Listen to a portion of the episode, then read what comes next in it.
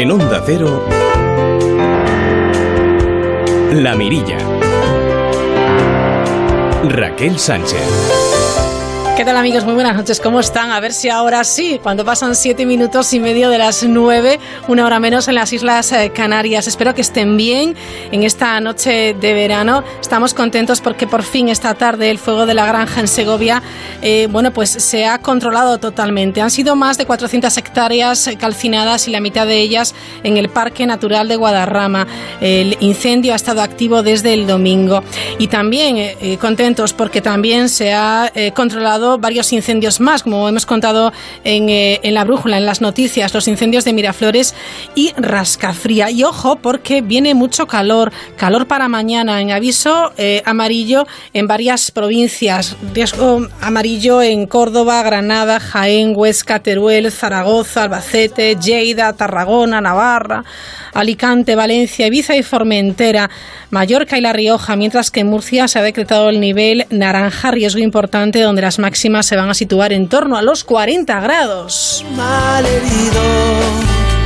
estuve sin saber qué hacer. Dice Calamaro, algún lugar encontraré. Te espero.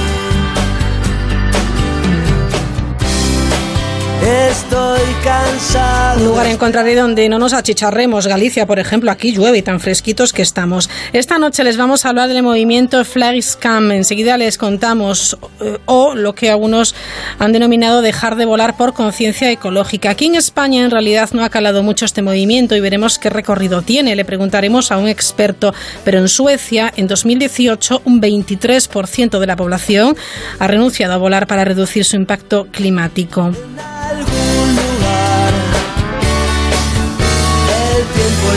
Apuestan sobre todo por el tren. Ahora bien, si volamos en aeroplano y sin motor y por el Pirineo, ¿se imaginan? Pues ahora también lo pueden hacer aquellas personas con discapacidad física, ya que el aeródromo de Santa Cilia ofrece vuelos adaptados. Gran idea.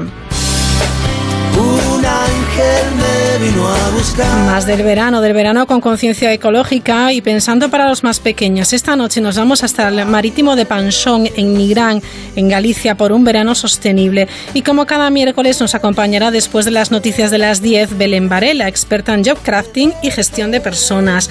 Tendremos también la oportunidad de hablar de inteligencia artificial, en esta ocasión aplicada al sector de la pesca. Y terminaremos en Santa Cruz de Tenerife, un lugar maravilloso, un lugar de película, incluso para Marvel.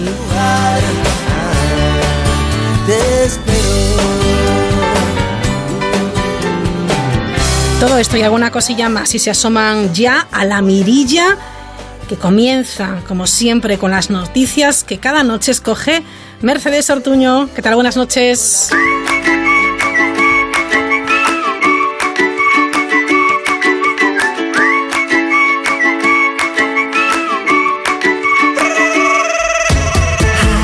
Buenas noches Raquel. ¿Te imaginas convertir tu propia casa en un museo de arte?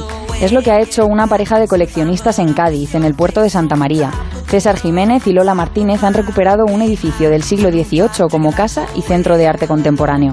El matrimonio atesora desde hace seis años piezas artísticas contemporáneas y ahora también las comparte con quien quiera acercarse a su casa.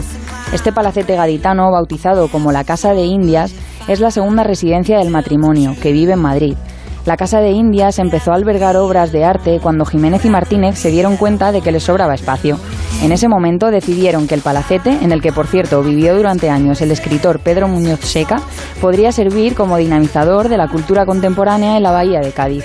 Y desde entonces el matrimonio se puso manos a la obra con la adaptación del inmueble, para poder compartir todas sus obras con otras personas sin ánimo de lucro.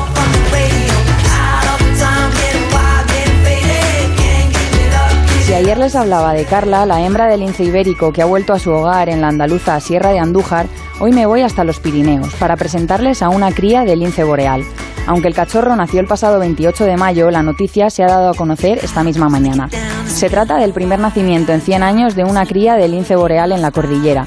La especie ya se había dado por extinguida en los Pirineos a principios del siglo XX, como explica el Parque Natural del Alt Pirineu en su cuenta de Twitter. La cría del lince boreal, que todavía no tiene nombre, ha nacido en cautividad en el Centro de Fauna de Planes de Son, fruto de la relación entre Uy y Liu, macho y hembra del imponente lince boreal.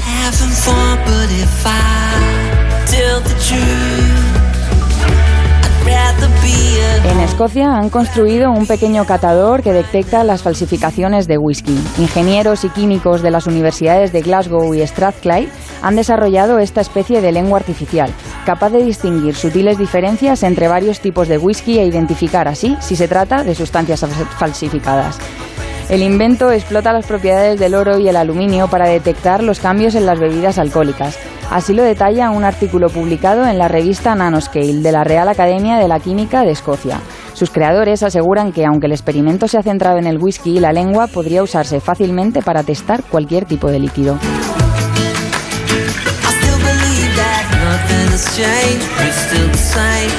Si la lengua escocesa acatara la bebida de la que les voy a hablar ahora, probablemente colapsaría.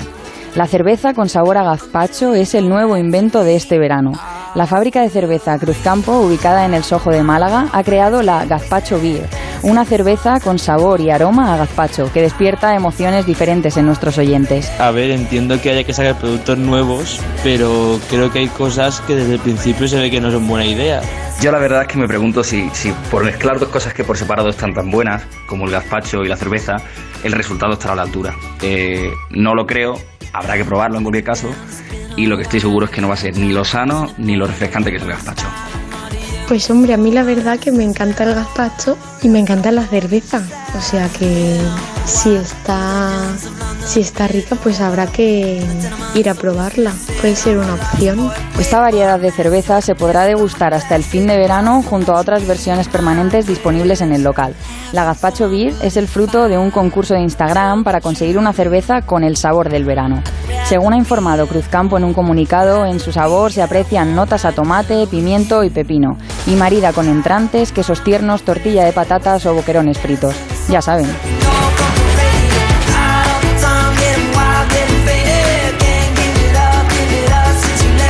Y acabamos un día más en Twitter, pero esta vez con un estudio de la Universitat Oberta de Cataluña sobre la red social. Diego Redolar y Ferran Lalueza, expertos en neurociencia e información respectivamente, cuestionan cómo Twitter refleja nuestro estado de ánimo y también cómo influye en él. Las palabras de ambos expertos dan pie a mucho debate y reflexión, pero yo me quedo con un consejo que lanza Lalueza. Contar hasta 10 antes de tuitear y pensar si eso que vamos a decir nos va a avergonzar o comprometer dentro de unos minutos e incluso dentro de unos años. Ya saben que cualquier huella que dejamos en Internet quedará allí para siempre.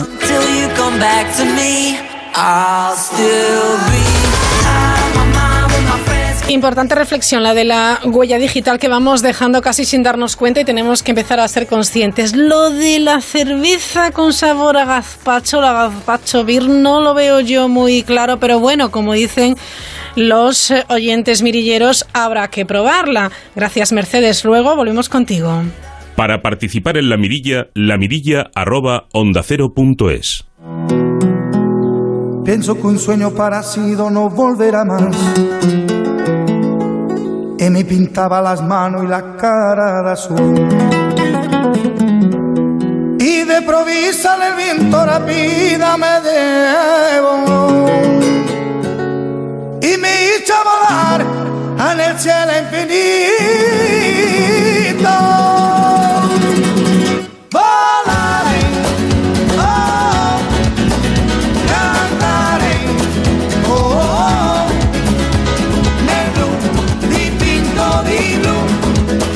Viajar en avión contamina 20 veces más de lo que contamina el tren, hasta tal punto que en algunos países como Suecia ahora, eh, bueno, pues el transporte, usar el transporte aéreo está mal visto. Vamos a preguntarle a un experto en turismo, Pablo Díaz. ¿Qué tal? Buenas noches. Buenas noches.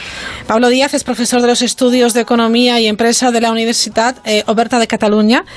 Es cierto que hay un fenómeno que se ha denominado el fly scam. ¿Qué es exactamente?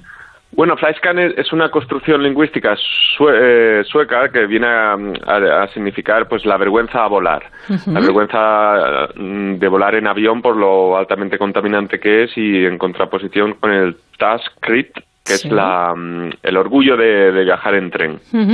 Hasta tal punto que efectivamente eh, está mal visto volar. Sí, sí, está. Bueno, hay un movimiento. Los nórdicos siempre han sido muy, muy pioneros en la cuestión de la ecología y la reserva de la naturaleza.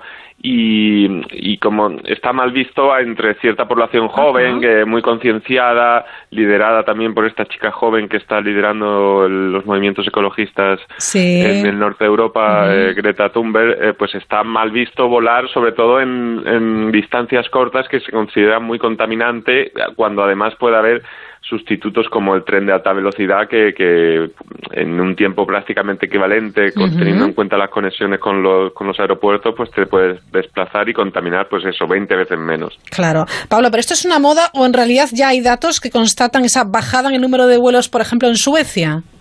En Suecia sí hay barómetros de, de uso del transporte que, han, que han manifestado que efectivamente este movimiento ha calado y en torno a un, 20, un 23% de la, de la población ha renunciado a volar y ha aumentado mm, en contraposición afortunadamente el, el, transporte aéreo pues eso también una prácticamente una quinta parte de, de los eh, de la gente que se, que se, que se mueve en, Suecia pues prefiere viajar en tren antes que en, que en avión. Esto en Suecia desde España, ¿cómo lo vemos? ¿Ha calado este mensaje o no? ¿O piensas que va a calar, Pablo? Esto va bajando, de, en este caso de los países nórdicos. En Francia sí hay ya movimientos al respecto y, y sí hay eh, en redes sociales ya se, se, empieza a manifestar pues el orgullo este a viajar en tren, en, el hashtag Stay on Ground. En, eh, sí que sí que se empieza a manifestar, pero no hay no hay una constatación de que haya habido un descenso en, el, en, el, en los vuelos aéreos. No no hay todavía no sé, pero vamos que está llegando. Sí. Claro, está llegando y, y que esté el sector alerta. Debería estar alerta. Bueno, el, la SAS, las líneas escandinavas sí, han, se han manifestado ya preocupadas con el movimiento y, y lanzan mensajes de que, de que van a vigilar eh, pues su que, que, eh, contaminen menos, que tengan un, un combustible más eficiente, aligerar el peso de los aviones para que consuman menos. Eh, en fin, están atentos a estos movimientos, claro. Sí. Eh, como experto en turismo, este fenómeno, el fly scam, eh, ¿crees que hay que tenerlo en cuenta, que va a tener recorrido? Lo decimos porque efectivamente, tú has dicho al principio que sobre todo es la gente joven, que es la que crea, bueno, pues tendencia eh, a modo de, influenciar sobre otros, ¿no? A ver, esto está, el, ecologismo está calando en todos los sectores, no, hay más que ver un poco la publicidad, cómo cambia últimamente los mensajes, y, y está calando. Otra cosa, a ver, está calando pues en Occidente, en países desarrollados. Hay otros países que, que se están incorporando ahora pues al turismo masivamente y que cuesta que cale, que cale masivamente en estos países, pero pero en países desarrollados donde hay una conciencia ecológica mayor parece que sí que está empezando a calar y no está mal, ¿no? Porque, en fin, el cambio mediático está aquí al lado y, y cuanto antes eh, pues nos preocupemos y obremos en consecuencia, pues mejor.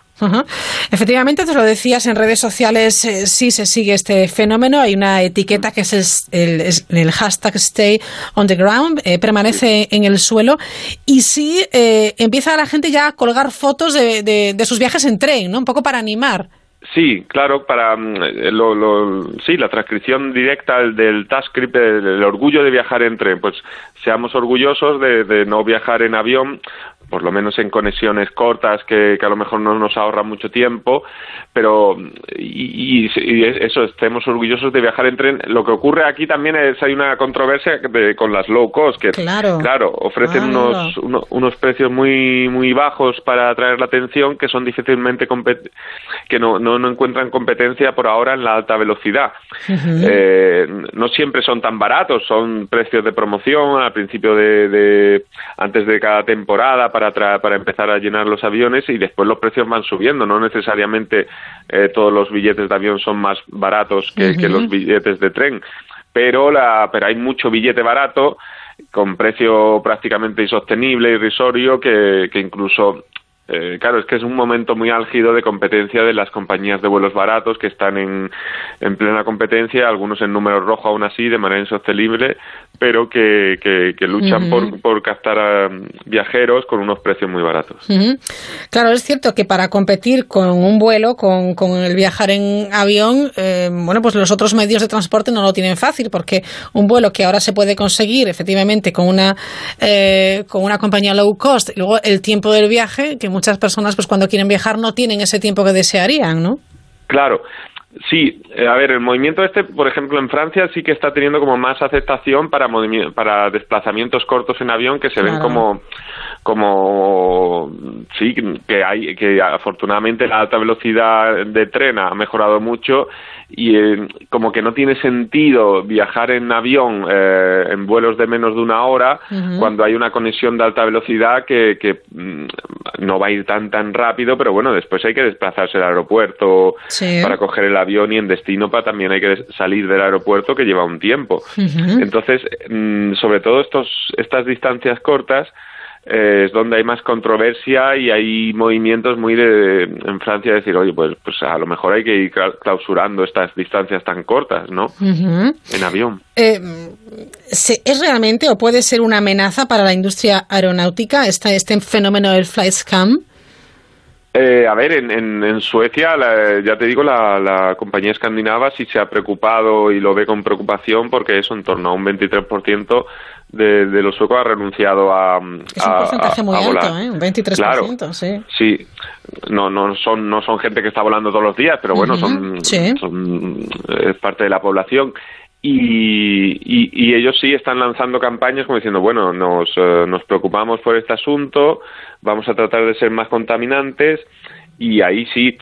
Esto va por, por, por también por países y por conciencia nacional ecológica en, Suecia en estos países en los barómetros la, el primer problema ahora de la población que, que, percibe la población es el cambio climático. Entonces claro son países con una alta conciencia ecológica que, que presionan a, a, las autoridades o que tienen los movimientos para que haya cambios. En otros países donde no hay esta conciencia que, que están ahora apareciendo eh, el que se están desarrollando últimamente pues mucho más pues esto como, que viene después no primero es desarrollarse parece económicamente y después ya vemos cómo lo, las, las externalidades cómo las tratamos.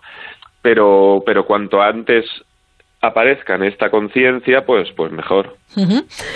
Pablo como experto eh, qué deben hacer las autoridades, los, los gobiernos, porque quizás sí tengan que eh, bueno, mm, tomar partido, ¿no? Quiero decir, bueno, con, con, leyes o con regulando el uso de un mm. transporte, bueno, pues más sostenible. Claro, es una decisión estratégica complicada, porque si se habla de, de poner tasas a a los vuelos, pero pero entonces eh, hay que tener cuidado porque el turismo se puede ver perjudicado. Entonces debería de ser una, una causa más global de, dentro de los de los objetivos de desarrollo sostenible que que la ONU promulga, pues eh, hay que, hay que incluir este tipo de, de, de, movimientos, ¿no? Porque si no se puede lanzar un país como, como España a, a poner tasas al transporte aéreo eh, pues sin calcular las posibles repercusiones en el turismo. Pero pero bueno a lo mejor se puede pensar a nivel de Unión Europea pues sí se podrían pensar acciones. Claro es que en España además estamos eh, negociando otras cosas porque estamos con un gobierno en funciones pero sí es verdad que la Unión Europea eh, sí debería tomar cartas en el asunto o al menos interesarse sobre los medios de, transporte y su impacto en, en el medio ambiente ¿no? Sí, se interesan, eh, a ver, ellos forman parte de, pues, pues, de los estudios y, están pendientes de estas cosas. Otra cosa es, coordinar a todos los países para que para que hagan acciones eh, comunes en este sentido. Claro, el turismo da, eh, aporta mucho, mucho, muchos ingresos, es muy importante en el Producto Interior Bruto de, nuestro país y desde luego yo entiendo que se tendrá que, estudiar de manera pormenorizada, ¿eh? porque supone muchísimo para nuestra economía. Sí, el, pues el 14% del PIB, también el, cifras eh, similares en el empleo y, y es un sector clave que, que, que, no hay que, en fin, que hay que tratarlo con cuidado y que, que, mejore sin que haya cambios bruscos, ¿no? Porque, porque dependemos y los competidores por otro lado pues están están actuando muy bien en base a precios, el norte de África, eh, eh, Turquía, entonces si, si encarecemos el producto, pues eh, aún podemos vernos repercutidos. Pero bueno, también eh, eh, cuando nos preguntan a los expertos de turismo, eh, estar creciendo siempre en cifras de turistas, pues está bien hasta que resulta insostenible para ciertos destinos. En fin, quizás es más interesante. Quizás es más interesante un no hay que competir siempre en precios, sino que un, llegar a turistas más interesantes, con más que hagan un mayor gasto y que sean más respetuosos, este tipo de turista ecologista eh, sigue siendo interesante y si lo que hacemos es facilitar que lleguen en tren, pues bienvenidos sean, ¿no?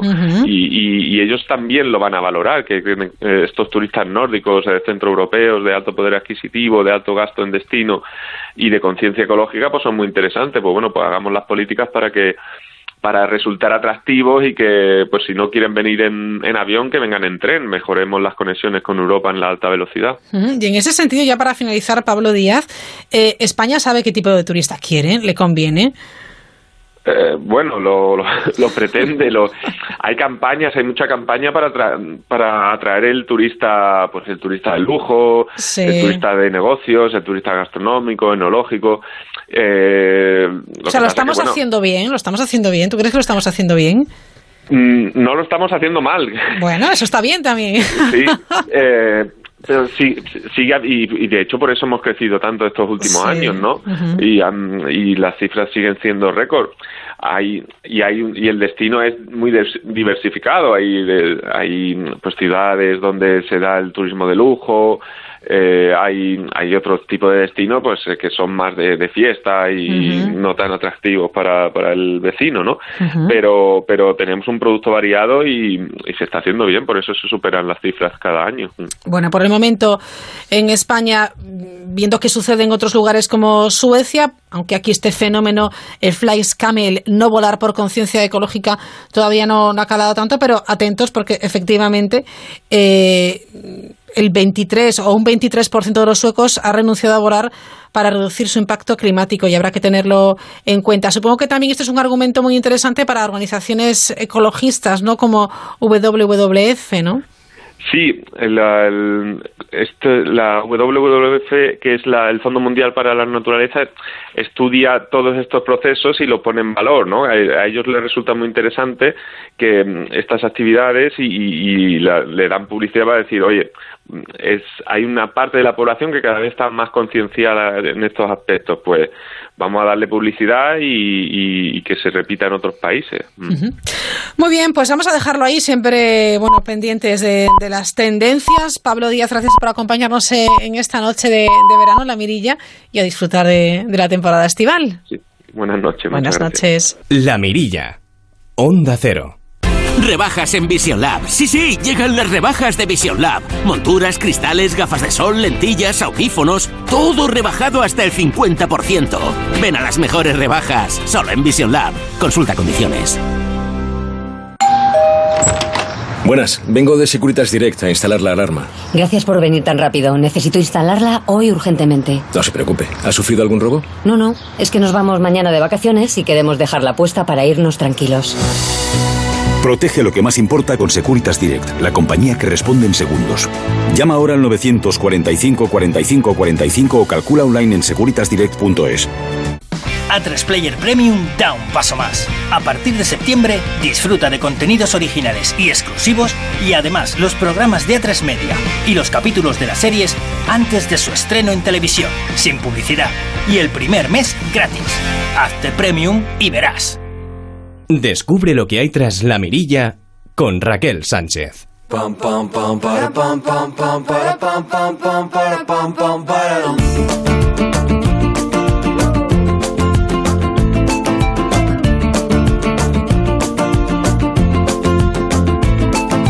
Hoy me levanto sin pensar, voy a dejarlo todo y luego yo pongo la mano en el aire, echo a volar sin complicarme la vida, disfrutar y yo quiero más, quiero más. es como quiero ser. Nada más, nada más, ni un minuto que perder. Volar con el viento y sentir que se para el tiempo. Pintar el momento y las nubes ir persiguiendo. Hablábamos de vuelos antes de las noticias. Hablábamos de vuelos antes de la publicidad y seguimos hablando de vuelos. Nos vamos hasta Huesca. El aeródromo de Santa Cilia ofrece vuelos adaptados a personas con discapacidad. Y nos vamos hasta el Aeroclub Nimbus. Luis Ferreira, ¿qué tal? Buenas noches. Hola, ¿qué tal? Buenas noches. Os habéis convertido en un referente de esta modalidad en España. Está muy bien, enhorabuena. Pues gracias. Eh, bueno, referente, hay más sitios que lo hacen, eh, pero bueno, nosotros tenemos dos aviones, entonces en eso Claro. pues sí, creo que somos una diferencia. Y sobre todo tenemos un avión que está adaptado en los dos puestos, en el- tanto en el Ah. delantero como en el trasero, y eso sí que creo que somos los únicos. Claro, porque sé que hay, eh, por ejemplo, en Ocaña, Ciudad Real, en Igualada, Barcelona, y hay por ahí alguno de, de uso privado que ofrecen esta posibilidad, pero bueno, pues eh, este despliegue, pues no. ¿Por qué? ¿Por qué lo hacéis en el Pirineo Oscense? ¿Por qué lo hacéis en este aeródromo de Santa Cilia? Bueno, tenemos un aeródromo que es un lujo de, de instalaciones eh, y además está adaptado. Entonces, lo siguiente era adaptar también los, los servicios. No se trata solamente de tener un restaurante y una piscina Mm, adaptadas, sino que, bueno, ya que somos un aeródromo, pues hay que tener aviones adaptados. Ajá. Planeadores, perdona, que estamos hablando todo el rato de aviones Vale, vale, y en realidad vale. hablamos de planeadores. No tenemos motor. Vale, vamos a especificarlo. ¿Cómo son estos planeadores? Bueno, pues son planeadores de escuela, ASK-21, nuevos, los dos, eh, que es el mejor avión que hay para escuela, para aprender. Es un avión que en, en cuanto a prestaciones, digamos, de, de planeo está muy superado porque es un diseño de los, de, tiene 40 o casi 50 años, pero se sigue haciendo, sigue, Ujú. sigue en producción y sigue en producción porque como avión de escuela es realmente lo, o como planeador de escuela es probablemente lo mejor que hay. Es muy fácil de aprender Ajá. con ellos. Supongo que las personas eh, que, que van a bueno pues a disfrutar de, de bueno pues de este vuelo en planeadora esta experiencia tiene que ser increíble. Y efectivamente por qué no abrirla a todo el mundo incluso a aquellas personas que tienen algún tipo de discapacidad física o movilidad reducida no Claro, o sea, ya por- de por sí la experiencia es, es inigualable para, para cualquier persona discapacitada o no discapacitada. Estamos en un balcón, o sea, lo que suponemos es un balcón inigualable, o sea, un, un balcón con vistas, todo rodeado de cristal y nos ponemos en el cima del Pirineo, volando los picos muchas veces a, a 10, 20 metros de distancia. Pero si además eres discapacitado, es, es otra cosa. Yo creo que lo disfrutan doble y se les ve en la cara cuando bajan. Eh, de alguna manera, la libertad que no tienen en el suelo se dan cuenta de que la recuperan volando. Entonces, eh, bueno, en el aire se pueden mover en tres dimensiones y tienen conciencia de que son ellos los que controlan el avión, son ellos los que pilotan el avión. Entonces, para ellos tiene un valor doble. Claro, yo imagino que cuando, cuando aterrizáis, cuando este eh, planeador aterriza, la cara de alegría, de satisfacción, tiene que ser tremenda. Eso no, no hay manera de pagarlo, ¿eh? Pues sí, la verdad es que es impagable. No hay más que, o sea, eh, nosotros disfrutamos viendo la cara con la que con la que bajan ellos, ¿no? Y dice, bueno, eh, dicen, ¿y ahora cuándo volamos más? ¿Y cuándo empiezo a aprender? ¿Y cuándo Ya. y podré volar solo? Pues sí, podrás volar solo, podrás ser piloto, porque ahora la normativa te lo permite. Y además aprender eso sobrevolando el, el Pirineo tiene que ser un espectáculo. ¿Cómo es ese paisaje, Luis? Bueno, ¿qué os voy a decir del Pirineo? Yo soy de aquí. Pues un sitio espectacular, es un estadio inmenso, le llamamos, ¿no? O sea, nosotros volamos entre el, decimos entre el Ori y el Orri. El Ori, eh, el Orri, eh, perdón, el Ori es un pico, es el Sí. primer pico del Pirineo viniendo desde, desde el oeste, está yo creo que en el límite entre País Vasco y Navarra, y el Ori está a- al lado de la Seu todavía podríamos ir más lejos. Entonces ese es el estadio olímpico, el inmenso estadio en el que nos en el que nos movemos y que es ideal para cualquier práctica deportiva aeronáutica, libre de espacio aéreo, de tráfico aéreo comercial. Es un buen lugar para aprender entonces, ¿no? y además para aprender, por supuesto. ¿Cuándo habéis empezado con estos eh, vuelos adaptados para personas con discapacidad? Bueno, el primer avión lo compramos hace ya 10 años, más, más, 14 años. El segundo es, es del año pasado. Y lo que sí que es del año pasado es acuerdos que tenemos con un montón de asociaciones con las que acuerdos que empezamos eh, queremos dotar de contenido desde ya, pues con la ONCE, con la Fundación DEFA, Discapacidades Físicos Aragón, bueno, con sí, otras con ATADES también, con Cádiz. Exacto. Claro, supongo que, mm, claro, para este tipo de, de colectivos que trabajan con personas con discapacidad, eh, se abre un abanico de posibilidades en cuanto a turismo y ocio que, bueno, pues es fantástico, ¿no? Cuanto más mejor, hay que seguir rompiendo barreras. Exactamente. Estamos trabajando también con unos portales que hay de, de oferta de turismo activo, adaptado. Y bueno, a través de ellos espero o esperamos Sí. conseguir unos adeptos. Hay que hay que ofrecer la posibilidad y ver que, que esto es para todos. Que en el aire somos todos iguales, dicen ellos. Pues sí, efectivamente, Luis. Como la gente que esté interesada en ponerse en contacto con vosotros, eh, ¿cómo tiene que hacer? ¿Cómo tiene que preguntar? ¿Cómo tiene que reservar? ¿Qué, qué necesita? Eh, cuéntanos un poquito. Pues nada, llamarnos, buscar por internet o Flypir, F-L-Y, guion medio PIR, Ujú. que de Pamplona YR, de Fly Pirineos, pero con Sí. Y. O si no, Aeroclub Nimbus, de Vuela Vela, que es el, una cosa es el aeródromo, otra cosa es el- los aviones, o el propietario de los aviones, pero por cualquiera de las dos vías nos, nos vais a encontrar. Que nos llamen, es- somos muy fáciles de encontrar, y, y bueno, ya quedaremos en un día y, Y a nada, disfrutar. Volamos, volamos todo el año, o sea que no lo podemos Ah, poner más fácil. perfecto. Nos vamos a, a- a- a- No estáis solo abiertos en, en agosto, ¿verdad? No, no, no. La temporada, la gran la temporada larga es, es muy larga. Es desde el mes de marzo hasta finales de septiembre. Y luego durante el invierno también volamos. Normalmente solamente los fines de semana. Ajá. Y también estamos sujetos a condiciones meteo, son más complicadas, pero en principio volamos durante todo el año. Ajá. ¿Hay mucho movimiento eh, estos días o, o, o en verano en el aeródromo de Santa Cilia? Bueno, sí, claro, estamos hasta arriba. Somos un. ya no solamente en vuelo adaptado, sino que estamos en la cara soleada y en la cara lujo, mejor ¿eh? venteada, digamos, de- del Pirineo. Entonces vienen a vernos gente de, de toda Europa, clubes que vienen con sus planeadores, que comparten entre, pues a veces entre 100 personas. Sí. Los traen aquí durante una semana o durante dos semanas, un mes en ocasiones, y van cambiando los pilotos. Y entonces viene gente de, de toda Europa, ingleses y franceses fundamentalmente, pero de toda. Europa. Eh, hemos hablado hace un ratito con, con un experto en turismo sobre un movimiento que se está, eh, bueno, pues sobre todo en, en Suecia, hay, hay, hay mucho, se está generando mucho movimiento, es el fenómeno Flyscam, que es el no volar por conciencia ecológica. En este sentido, el tema de las planeadoras, pues ya es mucho más ecológico, evidentemente, para aquellas personas que, que tengan, eh, bueno, pues esa preocupación por, por la contaminación, por el entorno.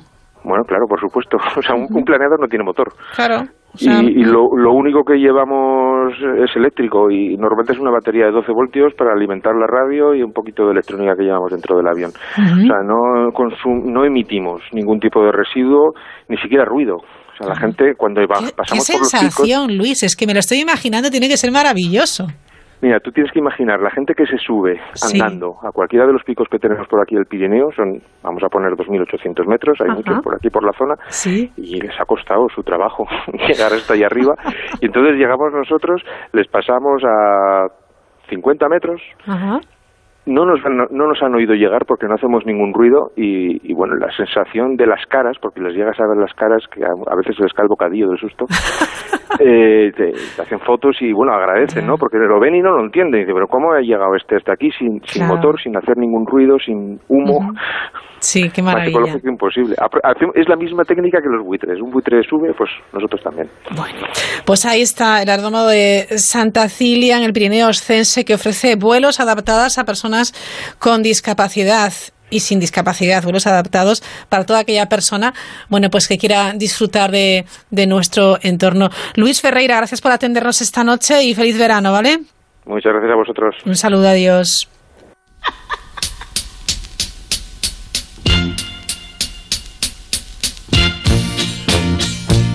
Una lata el trabajar. Todos los días te tienes que levantar.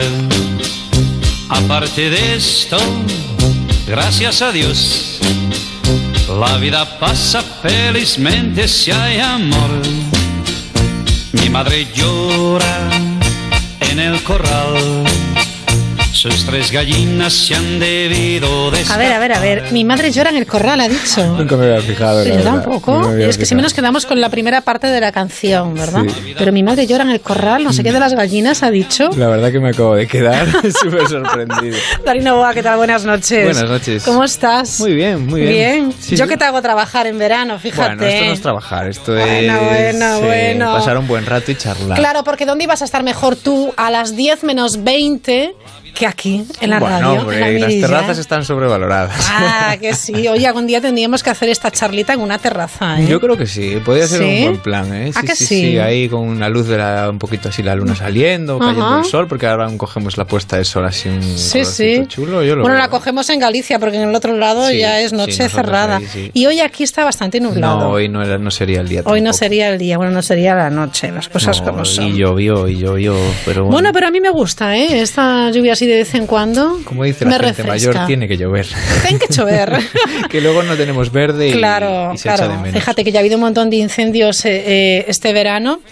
Hoy hemos contado que ya algunos han sido controlados, el de la granja en Segovia, también en, en Madrid, en Miraflores y Rascafría, y es terrible lo de los incendios. Pero bueno, no vamos a hablar de incendios, vamos a hablar precisamente del trabajo o de las vacaciones o de cómo eh, disfrutar de las vacaciones si podemos, porque hay gente que ya piensa que tiene que volver al trabajo, Dani, y se agobia un poco. Dice, solo tengo una semana o 15 días. Sí, es complicado porque a veces es- esto vi- viene un poco una reflexión con un amigo en la playa y dice, "Jo, es que uf, yo, yo esta gente que hipoteca su felicidad a 15 días de vacaciones, pues tiene que ser duro eso, ¿no? Porque cuando uno elige a lo mejor, o a lo mejor la vida lo lleva, ¿no? Hay un poquito las dos, las dos opciones, pero cuando te ves trabajando en algo tan sufrido y que justo solo en vacaciones disfrutas, nosotros pues hicimos esa reflexión. Digo, pues creo que traerla aquí a la radio sería interesante para Ujú. intentar echar una mano o aclarar un poquito, dar un poquito de luz a esto porque tiene que ser complicado, ¿no? Y Claro. la felicidad tan poquito tiempo en un momento tan concreto. O sea, quiere año. decir que todo el año no estás disfrutando y estás pensando en esos 15 días, los afortunados un mes,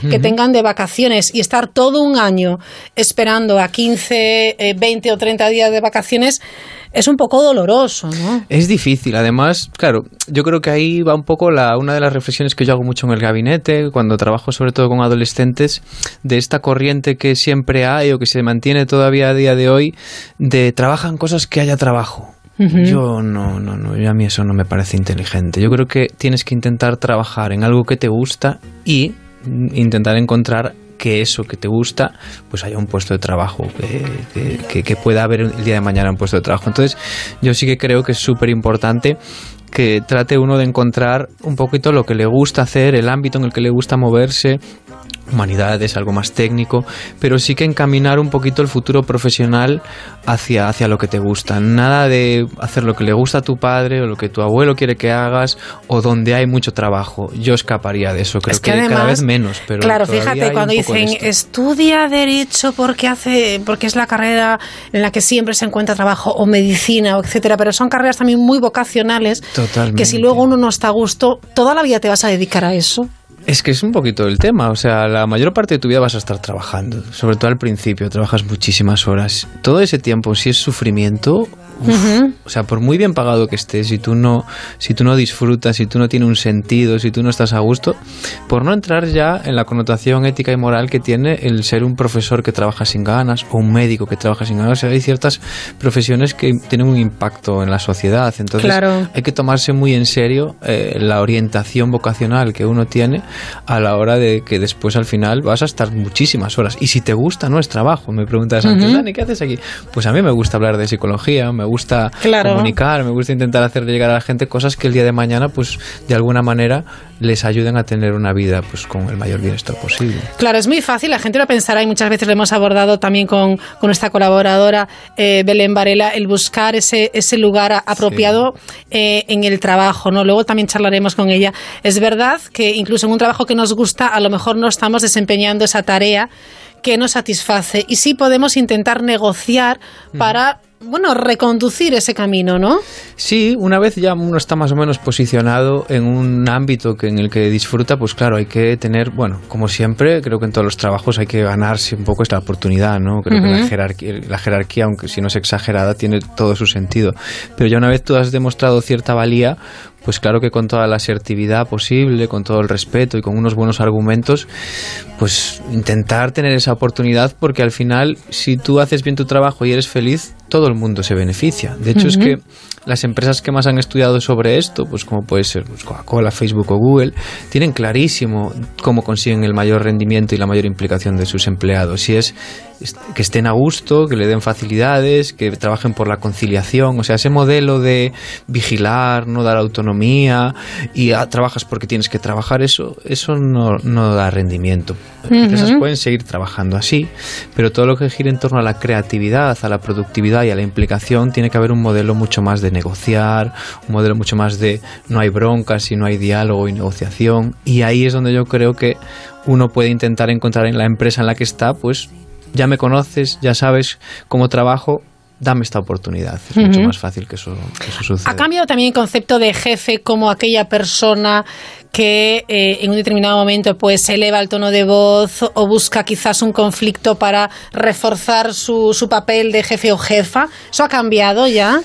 Cambia poco a poco. Por desgracia, hablas con alguna persona y te cuenta, pues como estábamos hablando antes, sobre esa bronca que parece que es gratuita, ¿no? Todavía no ha, no ha terminado de cambiar. Sí que es cierto que es más fácil encontrar en la gente joven ese talante más, pues desde el sentido común, desde la cercanía. Sí, desde más el tranquilo, tú. más slow que se lleva Sí, ahora, ¿no? sí, más, oye, bueno, vamos a hablarlo, ¿no? Y, hijo, va, y si puedo, si puedes entrar más tarde porque tienes que llevar a tu hijo al cole, no pasa nada. Si yo sé que al final tú vas a hacer tu trabajo. Sí. Y si quieres trabajar desde casa, Uy, ahora con lo de fichar que... Sí, y jova, mi prima que está en Alemania vino ahora un mes y me decía, no, yo esta semana trabajo, pero trabajo desde aquí, porque como ella presenta su producto y eso es una demostración de trabajo y el Ajá. jefe en ningún momento se cuestiona que ella no vaya a trabajar. Entonces eso te da una serie de bienestar que luego a la hora de compararlo con otras empresas, porque ahora ha cambiado mucho también el mundo de la empresa, es mucho más dinámico. Claro. Ahora el, el concepto de tengo trabajo para toda la vida, eso cada vez está desapareciendo más. Entonces, cuanto mejor te trate tu empresa, más probable será que te quedes. Tendrás menos bajas por ansiedad, menos bajas por depresión, serás más Oye, creativo. como psicólogo ves muchas, muchas depres eh, referentes al ámbito laboral. Hombre, es que hay trabajos que tú a veces cuando te explican el contexto laboral que tienen, la pregunta es, lo raro es que no hayas venido antes. Ujú. Porque, porque es que hay contextos donde no te valoran, donde te explotan, donde te queman, donde te tratan mal, donde no te dan facilidades.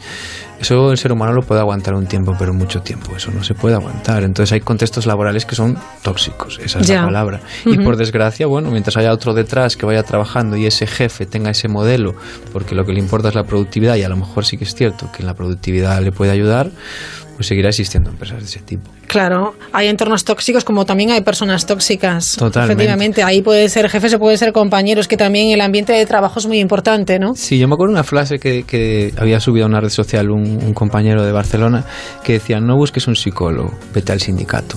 A veces el problema no está en tu mente, sino está en tu contexto laboral, que eso es inaguantable. Hay algo que me gustaría, eh, que, que antes apuntábamos, que decimos, bueno, vamos a hablar de esto esta noche y tal y cual, el humor en el trabajo. ¿Qué, es quiere, ¿qué quiere decir eso del humor en el trabajo? Yo soy súper fan.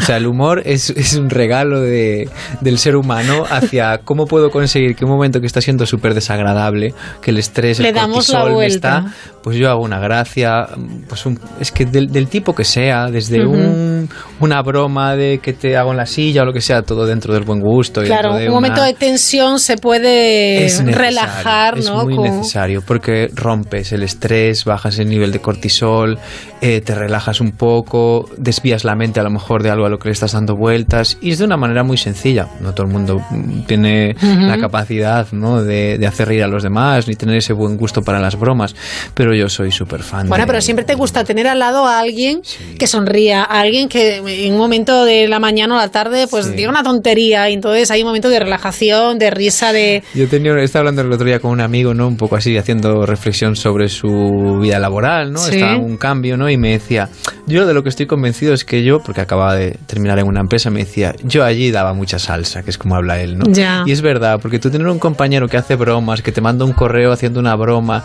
que le hace una broma al otro y tal, eso es la vidilla, que al final, a mí me gusta mucho esa frase de, esto hace que la vida merezca la pena. Por momentos como estos, la vida merece la pena. Y es un chascarrillo con un amigo y ya no te cuento en un trabajo que además aún por encima pueda ser de estos super mecánicos, donde no, no, no, terminas de verle eh, ese sentido a ese trabajo y además un jefe un poco tal. Entonces, por lo menos que el buen humor y las bromas estén por ahí para, para hacerlo llevarlo mejor. Claro. Las personas que ahora están de vacaciones, siempre hablamos eh, cuando llega septiembre del síndrome postvacacional, ¿no? Es, difícil enfrentarse a, la vuelta al trabajo? Por supuesto. Yo creo que lo llevamos viviendo toda la vida, ¿no? De hecho, los eternos olvidados o un poco los niños. Yo me acuerdo volver la con la ilusión, de, la, ilusión de volver, pero también el volver a madrugar, el, estar concentrado, sentado muchas horas y un adulto ya no te cuento. Sobre todo si aún por encima te encuentras en un trabajo que no te gusta y que no te motiva. Y si es aún por encima de esfuerzo, donde usaste el verano para esa sana desconexión y relajarte, claro, volver a acostumbrarte a madrugar, a estar muchas horas concentrado. Si además tienes un trabajo físico, pues habrá zonas de tu cuerpo que se resientan. Sí, sí. Eh, has cambiado el horario, porque a lo mejor, pues, mm, después, ante el cansancio, ¿De qué te privas? Bueno, pues no como tan sano o no voy a hacer deporte, no voy al gimnasio, no me apetece. Yo acabo de empezar ahora, ya, no me apetece. Entonces es peligroso el comienzo y hay que darse un margen. Bueno, pero las vacaciones, y ya finalizamos que tenemos que ir con más cosas, Dani, las vacaciones también eh, pueden ser la oportunidad para reflexionar sobre lo que nos vamos a encontrar después e intentar darle una vuelta, ¿no? Estaría genial, aunque mucho cuidado con no amargarse las vacaciones pensando en la vuelta. Yo soy de los que para mí el lunes empieza el lunes, no empieza el domingo. Bueno, pero llega el lunes, a la hora de entrar en la oficina y dices, venga, va. Y de una manera así un poco de... También uno puede intentar intentar darle una vuelta, darle una vuelta para, bueno, para intentar que ese entorno laboral, pues de la manera que sea, no, no sea tan, la vuelta no sea un pum, un golpe tan fuerte. Bueno, por hoy lo vamos a dejar ahí, ¿te parece? Y seguiremos hablando de psicología, de, verano, de trabajo y de lo que se tercie. De lo que surja. De lo que surja también en la actualidad, que siempre hay noticias muy interesantes que comentar. Gracias, Dani Nova. Un placer. Hasta luego. Chao. Que vienen a visitarnos. Descubrir que el bueno, pues cambiamos eh, de tercio, nos vamos a ir hasta un campamento infantil eh, que se desarrolla en la localidad gallega de Nigrán, concretamente en una playa muy bella, que es la, playa de Pansón, en pleno corazón de la comarca de Valmiñor, muy cerquita de, de Bayona. Aquí los niños participan en actividades respetuosas con el medio ambiente. Nos lo cuenta Rosalía del Olmo. For a Heinz ketchup commercial. I was at this super posh restaurant. The food comes, but there's just something missing. So I reach in my bag, and the waiter's looking at me. So that's my idea. Do you want to do it?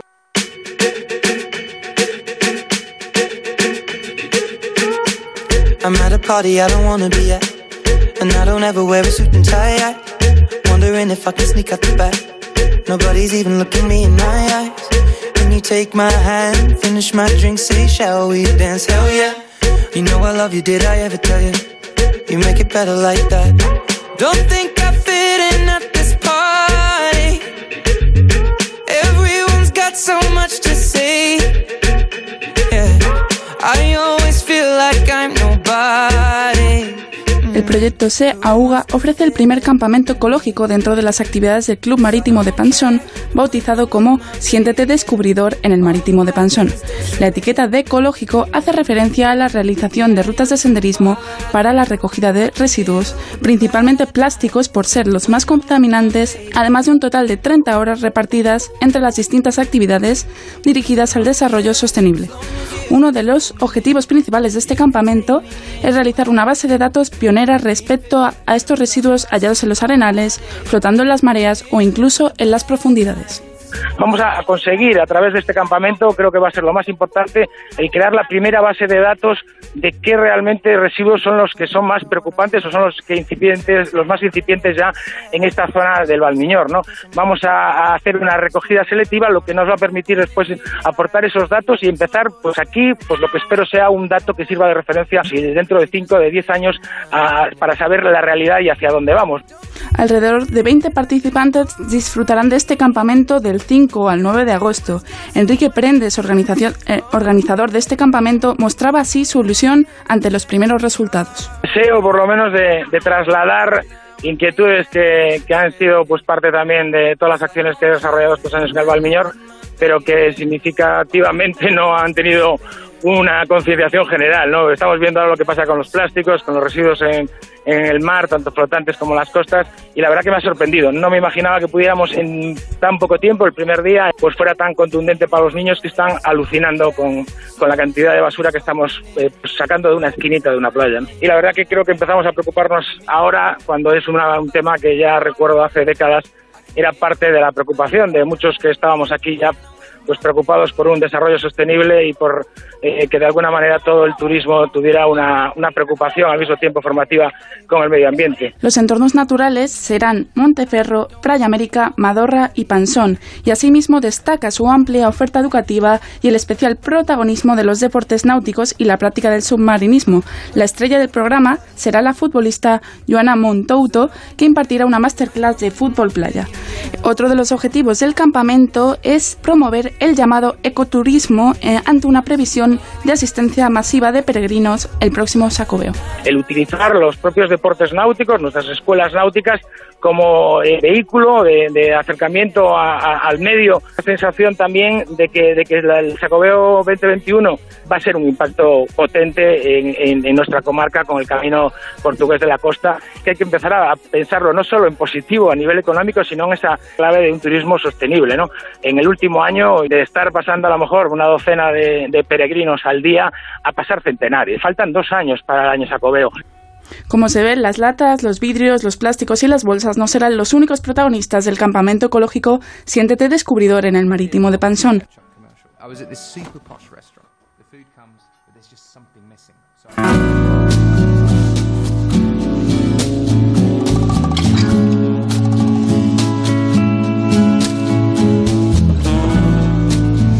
Gracias Rosalía por esa información. Después de hablar, bueno, pues con alguno de los monitores del marítimo de Pansón en Igrán en, en Galicia. Campamentos pensados para los niños, pero con mucha conciencia ecológica por un turismo sostenible, el ecoturismo.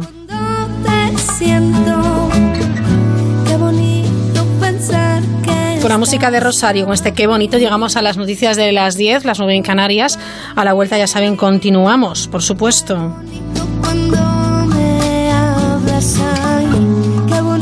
Vamos a hablar de inteligencia artificial, en esta ocasión aplicada al sector de la pesca. Nos vamos a, hasta Canarias para visitar un escenario de cine. Y también, como cada miércoles, estará con nosotros la experta en Jobcraft. Ya hemos hablado un poquito de trabajo. Con, eh, lo haremos después de las noticias de las 10 con Belén Varela. Atentos a las noticias, nuestros compañeros de la brújula y volvemos en cinco minutos.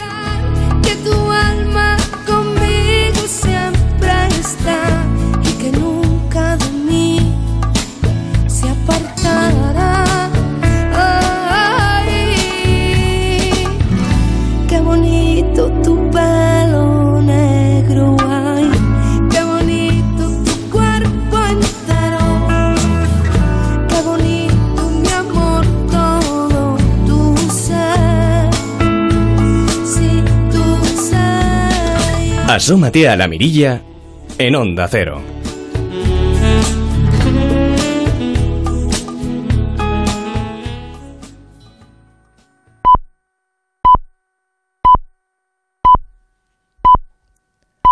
Son las 10 de la noche, las 9 en Canarias.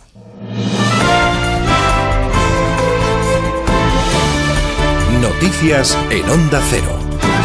Buenas noches. La ronda de reuniones que mantiene el presidente con asociaciones, colectivos sociales y sectores profesionales llevará mañana al Palacio de la Moncloa a los sindicatos y la patronal. La estrategia del presidente, hoy ha sido el turno del sector turístico, esa estrategia no está dando frutos más allá de las fotos que demuestran que Pedro Sánchez no para de despachar con representantes de la sociedad. Hoy en más de uno hemos escuchado la opinión del secretario general de UGT de Pepe Álvarez, que mañana despachará con el presidente. Le vamos a trasladar al presidente la posición sindical que claramente quiere gobierno. España no puede estar más tiempo sin gobierno, no solo llevamos un periodo de un año, sino que llevamos ya casi cuatro años con una situación de inestabilidad sin un programa a desarrollar y con ese ánimo vamos a la reunión. Pedro Sánchez ha reconocido hoy abiertamente la mala relación que mantiene con Unidas Podemos, el partido que fue su socio preferente hasta la investidura fallida del 25 de julio. Tras eh, el tradicional despacho veraniego con el rey Felipe VI en el Palacio de Marivent, el jefe del Ejecutivo ha descrito su relación con la formación de Pablo Iglesias como de desconfianza recíproca. Además, ha asegurado que no piensa tirar la toalla e intentará todas las operaciones posibles. De tantas veces decir que desconfía del Partido Socialista, he acabado por desconfiar yo también de las posiciones del señor Iglesias y de Unidas Podemos.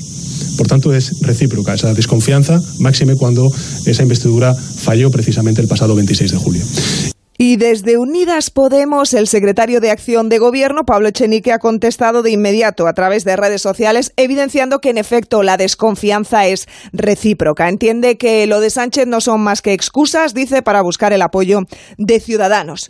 Más asuntos, eh, luto en el municipio turolense de Andorra. Un hombre ha matado a su hijo adolescente y ha herido a su mujer. Han informado fuentes de la delegación del Gobierno de que el individuo ha intentado quitarse la vida tirándose desde el cuarto cuarto piso de la vivienda familiar. Onda Cero Aragón, Cristina Teruel. El suceso tenía lugar sobre las seis de la tarde cuando los vecinos de la calle Estercuel de Andorra han alertado a las autoridades porque un hombre se había tirado por la ventana de su domicilio. Cuando los agentes han accedido al inmueble, se han encontrado al hijo, de unos 16 años, fallecido a causa de las heridas de arma blanca, y a la mujer, que también ha resultado herida y ha sido trasladada inmediatamente al Hospital Miguel Servet de Zaragoza. Su pronóstico se desconoce hasta el momento. Tampoco se sabe todavía el alcance de las heridas del hombre tras la caída. Ha sido trasladado al hospital de Alcañiz. Desde la delegación del Gobierno en Aragón han explicado que se está determinando qué ha podido pasar y todavía no se habla de un caso de violencia de género. Sí que han confirmado que no existen denuncias previas. La última sesión en el Senado italiano ha dejado al Gobierno partido en dos. La alianza entre la Liga de Salvini y el movimiento Cinco Estrellas de Di Maio pasa por su peor momento. La gota que ha colmado el vaso ha llegado hoy. Corresponsal en Roma, Manuel Tori. Así es, el Senado deja hoy completamente dividido el gobierno italiano. A partir de ahora puede pasar cualquier cosa, porque en la votación de hoy el Ejecutivo había puesto precisamente una moción de confianza para aprobar la obra del AVE Turín-Lyon, un tema polémico que divide a los dos socios del gobierno, tanto al Movimiento Cinco Estrellas como a la soberanista Liga de Matteo Salvini. El resultado ha sido una derrota clara para el Movimiento Cinco Estrellas, ante una mayoría de 180 senadores favorables al AVE y en torno a los 110 los contrarios. Así pues, estamos ante un partido que pierde una moción de confianza contra su propio gobierno. La oposición, con el PD de Nicola Zingaretti, pide que el primer ministro Giuseppe Conte vaya a contar lo ocurrido al jefe del Estado, el presidente de la República, Sergio Mattarella, mientras que el ex primer ministro Silvio Berlusconi pide unas elecciones anticipadas. En sus páginas web, ahora mismo, los periódicos italianos mencionan la posibilidad de la caída del gobierno. Y nos situamos ahora en Galicia, donde la Junta ha declarado la guerra a la estrella de mar. Resulta que es un peligro para los bancos marisqueros. Onda Cero Galicia, Juan de Sola. Desde los últimos meses de la primavera, la abundancia de esta especie en los bancos de almeja de las Rías Baixas ha despertado la preocupación del sector marisquero. Recuerdan que la estrella de mar es un depredador y su excesiva presencia resulta muy lesiva para otras especies en el mismo hábitat. José Manuel Rosas, presidente de las cofradías de Pontevedra. Este animal que está afectando a los bancos marisqueros, sobre todo, no sé de otras rías, pero aquí en la ría de Pontevedra, hay bancos que quedaron eh, semi-esquilmados por la proliferación de, de las estrellas. Ahora el sector analiza qué medidas técnicas se pueden adoptar para moderar la población de estrellas de mar en las Rías Baixas. En principio, si todo va bien, Tiempo ahora para la información deportiva, nos la cuenta Ignacio Ojeda. Victoria del Real Madrid en Austria ante el Salzburgo por un gol a cero. Se estrenó Eden Hazard y Zidane sorprendió en el 11 al alinear tres centrales con Carvajal y Marcelo como carrileros. Además, Marco Asensio ha sido operado hoy con éxito del ligamento cruzado anterior del menisco externo de su rodilla izquierda. Victoria del Levante ante el Elche por dos goles a cero marcaron Sergio León y Morales. En juego el Betis Unión Deportiva Las Palmas, partido homenaje al mítico delantero centrobético Rubén Castro, por ahora 1-0 más manda el Betis gol de Fekir. Además, el Betis ha hecho oficial la cesión con opción de compra de Víctor Camarasa al Crystal Palace inglés. La selección española de baloncesto sigue entrenando en Madrid. Margasol podría jugar sus primeros minutos este viernes ante Costa de Marfil. En principio, si todo va bien, eh, podré jugar mi, primer partido en Málaga y con muchas ganas, obviamente. Al final um, tienes que ir uh, cumpliendo etapas, uh, asumiendo cargas y no tener prisa. Correr riesgos ahora tampoco sería lo más inteligente, ¿no? Y se ha reanudado el partido de Rafa Nadal, interrumpido por la lluvia en el Master 1000 de Canadá. De momento, un set a 0 vence el español y 2-1 en la segunda manga ante Daniel Evans. Es todo por ahora. Volvemos a partir de las 11 de la noche con la brújula de José Miguel Azpiro. Se quedan ahora en la compañía de La Mirilla, aquí en Onda Cero.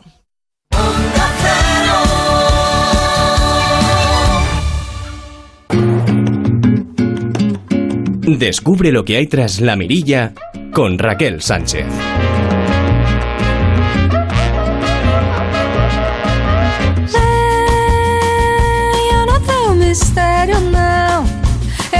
Minhas cicatrizes, mantenho as minhas diretrizes. Não, eu não tenho segredo, não. Mas tenho meu império interior, meu mundo solitário. Eu convido todo mundo para a minha festa.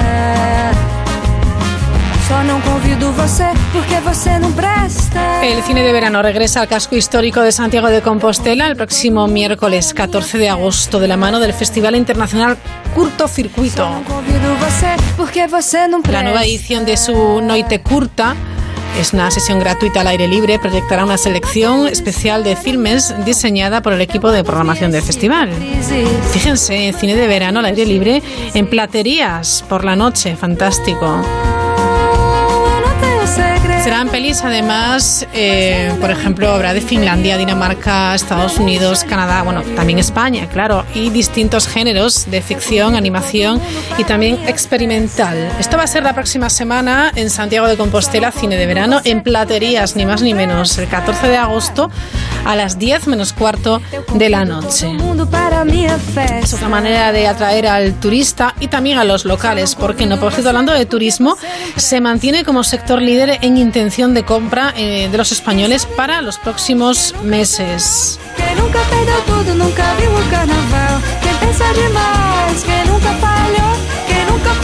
Y claro, en verano gastamos más. Está claro que el periodo estival frena el ahorro.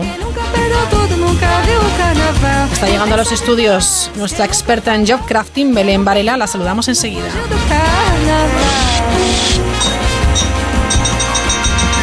¡Ay, ho! ¡Ay, ho!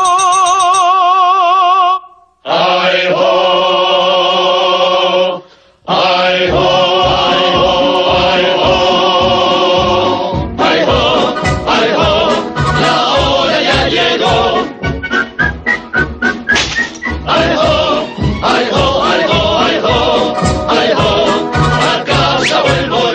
Belén Varela, ¿qué tal? Buenas noches. ¿Qué tal? Buenas noches, Raquel. ¿Cómo Y estás? buenas noches a los oyentes y a Luis. Bueno, eh, efectivamente, Luis Cerdeira, que está en el control técnico. Por cierto, que eh, hemos hecho pensar a la gente y eso me, me ha gustado mucho porque he visto que sí hay respuesta en cuanto a lo que eh, pueden aportar en el job crafting, la manera de adaptar un poco eh, cómo soy a mi trabajo o mi trabajo a cómo soy, buscando esas mejoras. O sea, me alegro que, bueno, pues se vaya, por lo menos la gente tomando conciencia, ¿verdad? Sí, yo creo que es muy necesario. Es muy necesario que, que empecemos a hacer cosas, que disfrutemos del trabajo, que pasamos demasiadas horas como para que, sea una tortura, ¿no? Efectivamente. un trabajo que, eh, bueno, pues se suele hacer en un espacio concreto. No siempre, porque hay muchos tipos de, de trabajo, pero si hablamos del espacio, del entorno, ¿de qué manera puede influir en nuestro trabajo, Belén? Bueno, el otro día hablábamos de, de hablar de ciencia y práctica y de buen trabajo. Eh, Y no es lo mismo tener un buen trabajo que hacer un buen trabajo, eso lo tenemos muy claro, Hombre, ¿no? tanto. Cierto.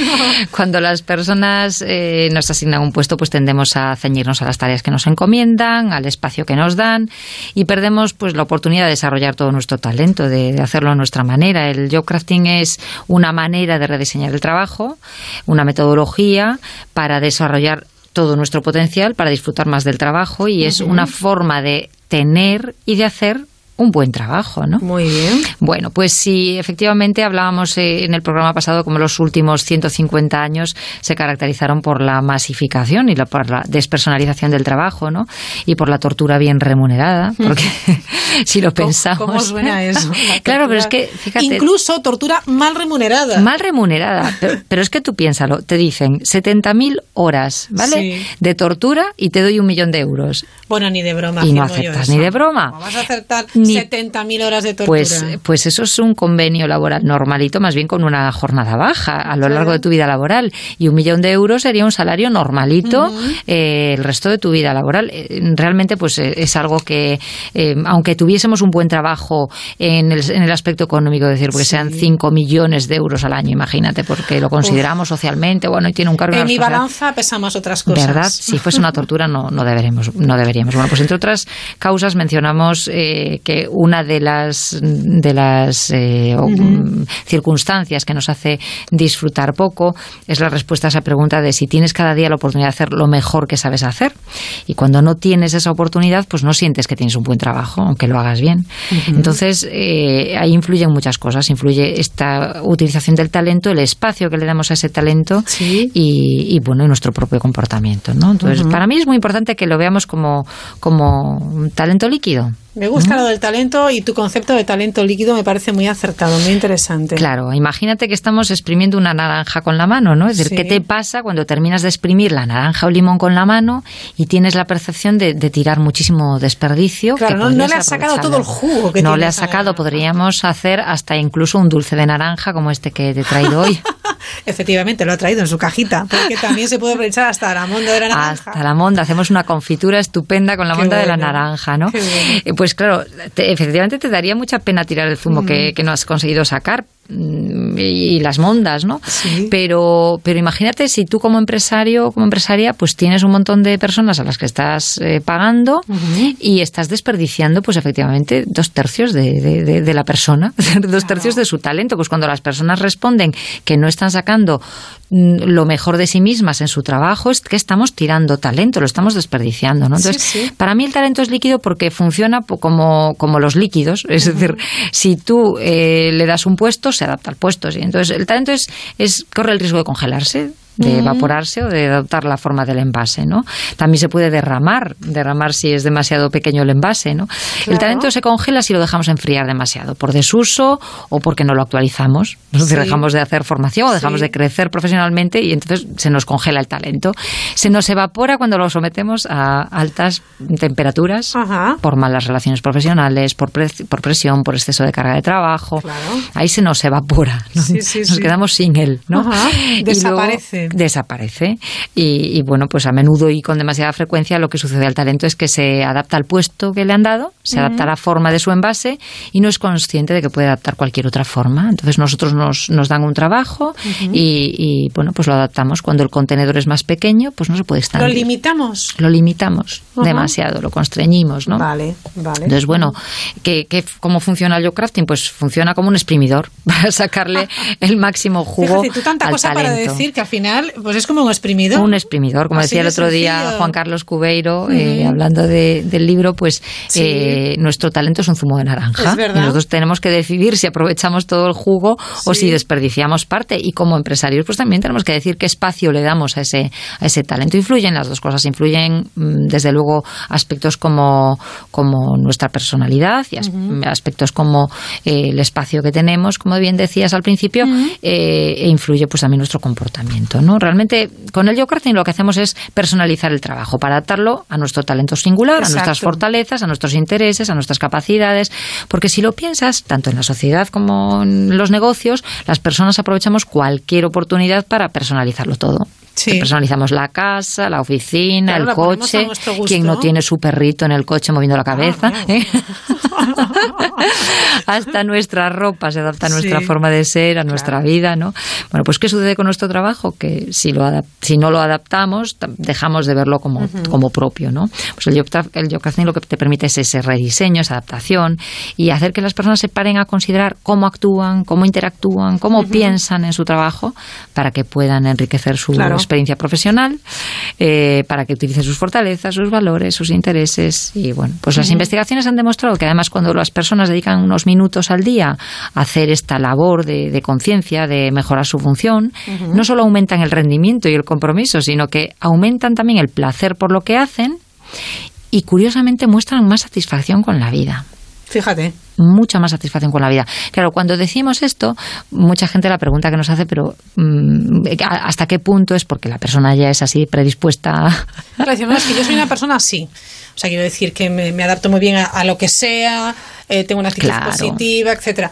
Ahora bien, es que yo no me adapto y, y ¿qué quieres que le haga? Pues Claro. nada, pues me cruzo de brazos y Resignarme, me por ejemplo, claro. ¿Qué es, qué es primero, la gallina o el huevo? ¿Estoy Ya. satisfecho porque yo soy una persona vitalmente feliz o mm, Sí, pues sí. eh, realmente es porque mi trabajo me hace feliz y eso me hace estar más feliz en la vida? ¿no? Pues no, no tenemos muy claro, aunque sí hay factores desde luego que van a influir. Espacio, predisposición, y desde luego nuestro propio comportamiento. La predisposición personal es, es fundamental. Desde luego Mm. que la variable genética de, de nuestro bienestar es importante. Tenemos una tendencia innata a percibir las experiencias como buenas o como malas. ¿no? Ya, ya, claro. Y esto determina también pues nuestra complacencia con el trabajo.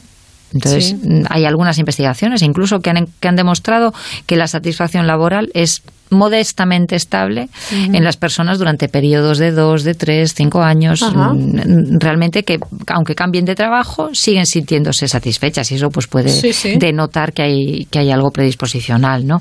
Seguro que a ti se te viene a la cabeza alguna persona que dices, bueno, es que Sí. es feliz en donde esté. El es trabajo que le pongan, trabajo que le parece perfecto, maravilloso Y, y que le, y que le saca partido a todo, ¿no? Y Pues- también conozco a otras personas todo lo contrario. ¿no? Efectivamente, hay personas que estén donde estén, se encuentran insatisfechas, se sienten acosadas, se sienten Sí.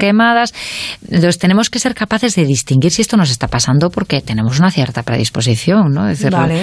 podría una- ser genético. Claro, pero una predisposición Belén no significa que sea inamovible. Es- No, es, no. simplemente, y ese simplemente, ojo, entre comillas, es una predisposición. ¿no? Claro, Que es una predisposición, pero tú, no- tú puedes decir, bueno, es que ya mi bisabuelo era así un cenizo, mi abuelo también Es que era. me viene de Mi abuelo me familia, viene de ¿qué le familia yo soy así, una persona amargada. Pues no. bien, bien. no, no. A ver, es, es cierto que uno de los canales de, de estabilidad mm, podría ser ese, podría Mm. ser la genética y, bueno, pues yo puedo decir, eh, no hay quien pueda con mis genes y yo soy así, pero no. No hay quien pueda con mis genes. Hay un metaanálisis muy curioso que Sí. se publicó este año en el, en el Journal of eh, Vocational Behavior Ajá. que afirmaba que casi el 50% de la implicación del compromiso de las personas podría predecirse por la propia personalidad. ¿Vale? Caray, es curioso, ¿eh? ¿vale? Sí. Y habría cuatro rasgos que determinan esto, ¿no? Vale. Eh, la- el talante positivo, Ajá. la proactividad, Sí. la conciencia Mm. y la extraversión. Es decir, si yo soy una persona positiva, optimista, emprendedora, extrovertida, pues tiendo a mostrar mayor implicación o mayor compromiso con mi trabajo, ¿vale? Vale.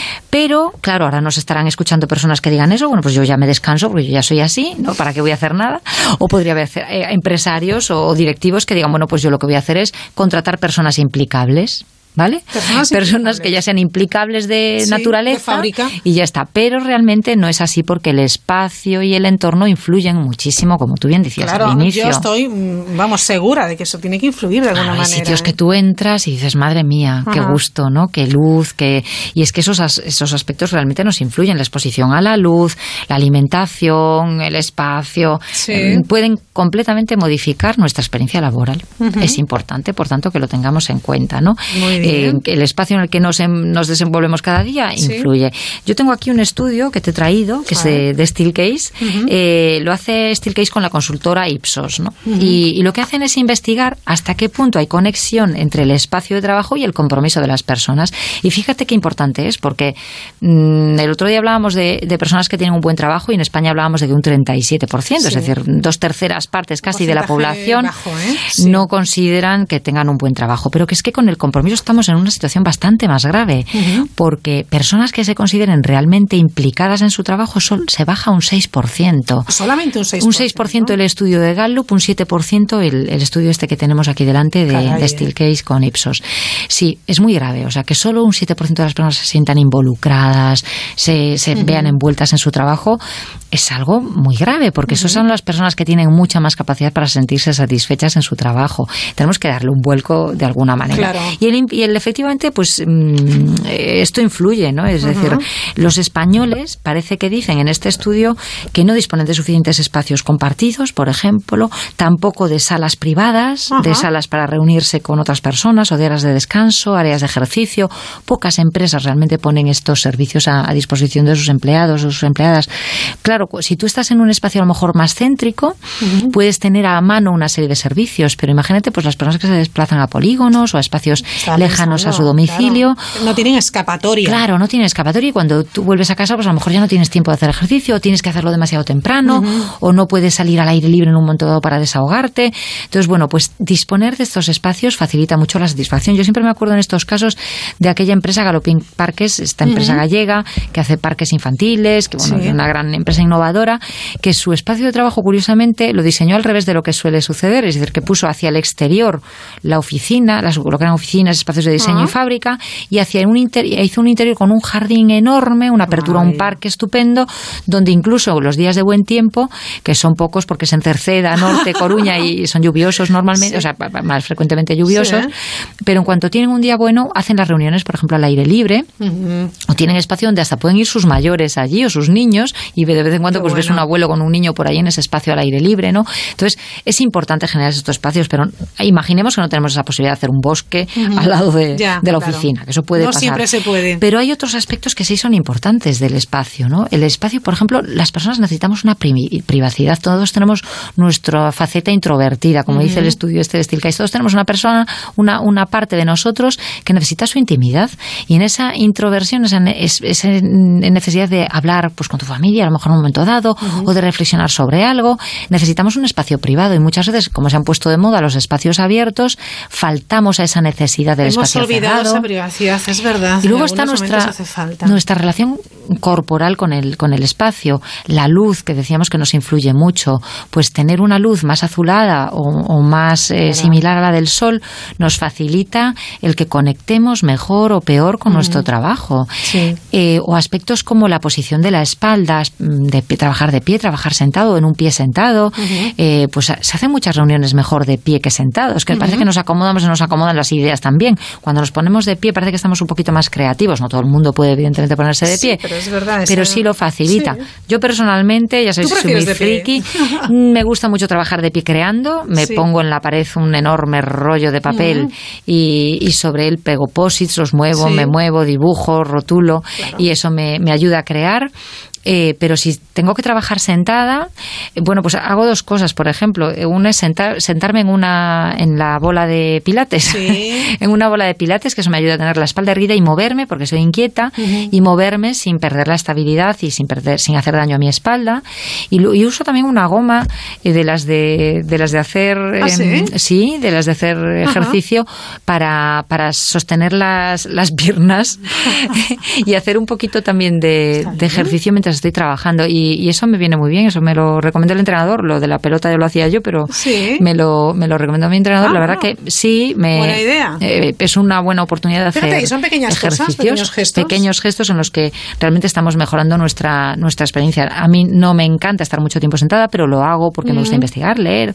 Pues ese tiempo lo puedo pasar haciendo un poco de ejercicio o adaptando a que no me produzca molestias Claro. de espalda, ¿no? Pues esto cuando un espacio, por ejemplo, estos de Steelcase que se dedican a generar entornos mm, donde una persona puede adaptarse. Sí pues mm, te deja salas donde elegir. Yo puedo elegir la sala donde voy a trabajar en función del día que tengo. Claro, yo hoy voy a hacer pues una serie de reuniones, o voy a estar creativo, voy a tener unos tal. Entonces voy eligiendo esas salas donde voy a trabajar y planifico mi agenda adaptando los Bien, espacios. Entonces bien, yo creo que bueno. el espacio, sin la menor duda, eh, influye. Es que además el contexto eh, importa mucho porque la cultura organizativa también Mm. modela comportamientos personales, ¿no? Por encima de tus preferencias o de estilos individuales, hay algo que es la cultura de la empresa que provoca comportamientos. Y si nosotros estamos, por ejemplo, controlando el reloj, ahora que estamos con el dichoso control horario, claro que está muy bien, porque el, control horario viene, por una parte, a solucionar problemas de precariedad o de abuso de algunos empresarios, pero también viene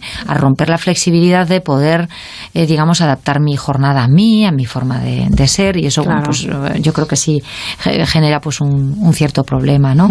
Eh, pues, pues eh, por otra parte, esa, esa flexibilidad, ese de poder adaptar mi jornada a mi mejor momento, pues la, la puede facilitar el, el espacio y el contexto. Ahora, si yo tengo una cultura donde controlo el reloj y te digo, oye, que ayer te has ido antes, oye, que hoy has llegado un poco más tarde. Ya me estás generando un estrés. Claro, pierdes flexibilidad, pierdes autonomías, pierdes sensación de libertad y, digamos, perdemos en experiencia laboral. ¿no? Entonces, bueno, pues todos esos aspectos. espacios, contextos, el tema de la alimentación, eh, ese, momento para comer o, para desayunar, la gente que es más de mañana, más de tarde. Por ejemplo, en ese propio espacio de trabajo, tener un tentempié. Y tú puedes decir, bueno, pues a ver, yo no puedo crearme un espacio donde, donde mm, pues tenga intimidad, etcétera, porque mi trabajo está diseñado así, pero sí puedo llevarme un frutero a la oficina, ¿no? puedo llevarme un frutero a mi tiempo de descanso y a mi espacio de descanso y puedo, en vez de tener la tentación de una de un bollo con unas grasas que no me vienen bien, pues de tener un tentempié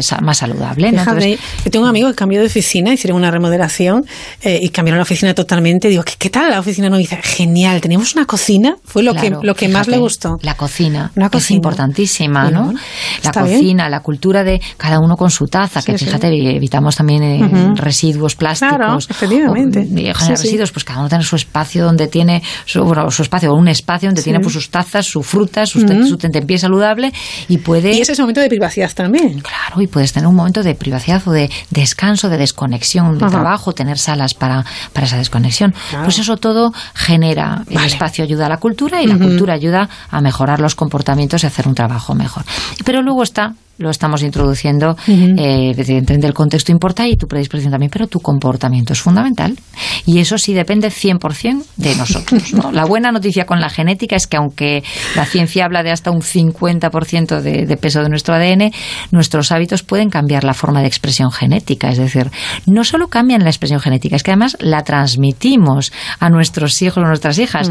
Cuando nosotros nos comportamos de una determinada manera, modificamos nuestra, nuestra expresión genética y lo hacemos heredable. Es decir, que.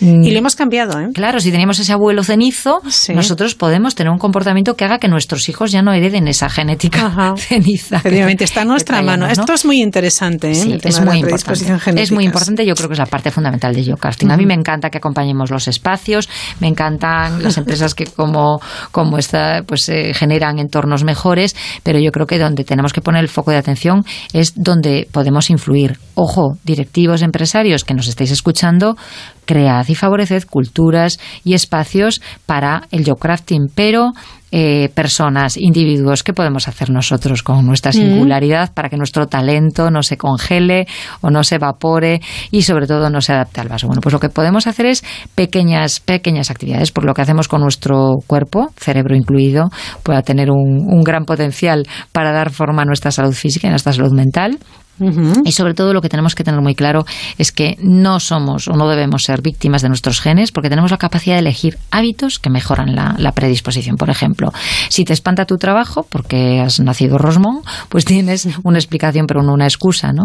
Eh, podemos, desde luego, realizar actividades. Podemos, como hablaba el otro día Alberto, eh, pensar bien cómo es nuestro trabajo, cómo son las tareas que tenemos, las relaciones que mantenemos cómo es el concepto general que yo tengo, la visión general que tengo de mi puesto y a partir de ahí qué comportamientos puedo hacer para que mis tareas, las que me producen más carga, las que menos se identifican conmigo, eh, pues sean menores sin tampoco cargar al que tengo al lado, que tiene que hacer lo que no me gusta a mí, por ejemplo, y a lo mejor tampoco le gusta, ¿no? Tenemos que hacer un poco en equipo. Pero, ¿qué podemos hacer con nuestras relaciones para mejorarlas? Si te parece, los próximos capítulos dedicamos uno a tareas, uno a relaciones Anda. y uno a- a- al concepto de trabajo en sí mismo, a cómo podemos ir modificando y, establecemos o proponemos pequeñas acciones, pequeños hábitos Vale. que nos puedan ayudar a, a mejorar esta, este tema de, de las tareas que desarrollamos, de las relaciones que mantenemos, de nuestra interacción. Genial. ¿Vale? Pues estaremos pendientes. Sobre todo esto, que no nos hagamos, desde luego, cómodos como, como empresarios, diciendo yo no, no tengo nada que hacer, solo voy a contratar personas implicables, ¿no? El, el entorno importa y además Hagamos algo de verdad. La diversidad enriquece, enriquece a la organización. O sea que Sí. realmente incluso hasta un quejica nos podría ser nuestro mejor aliado en la, en la innovación. O sea, como empresarios debemos, o empresarias, podemos proponernos mm, la diversidad está bien. No nos importe contratar personas que no sean implicables porque nuestro entorno puede hacer cosas y el espacio de trabajo puede ayudar a mejorarlo pero también como personas que no nos consideremos víctimas de los genes, que tenemos la capacidad de, de hacer mm, cosas diferentes que mejoren nuestra predisposición. Ajá. Y lo dicho, si has nacido cenizo o rosmón, pues tienes explicación, pero no lo excusa. Así que puedes hacer cosas para, para mejorar Perfecto. cada día. Muy bien, pues Belén Varela, una noche más. Gracias por acompañarnos. Eh, la semana que viene seguimos hablando y damos esas claves, esas píldoras, bueno, pues eh, para facilitar que todos estemos mejor en nuestros puestos de trabajo por nuestro bien, nuestro entorno y también por, por el bien de, de la empresa en la que estemos trabajando. Muchísimas gracias. Gracias a vosotros y buen Adiós. Trabajo. En Onda Cero La Mirilla. Tómatelo sin prisas. Yo noto este seísmo y no llamo a casa, llamo a línea directa. Línea Directa se supera. Por primera vez, seis meses gratis en tu seguro de coche. 902-123-322. Consulta condiciones en lineadirecta.com. Una compañía Banquinter. Alquilar por habitaciones no es alquilar. Alquilar sin seleccionar a un buen inquilino no es seguro. Si piensas en alquilar, piensas en alquiler seguro. Llama ahora al 902 37 57 77.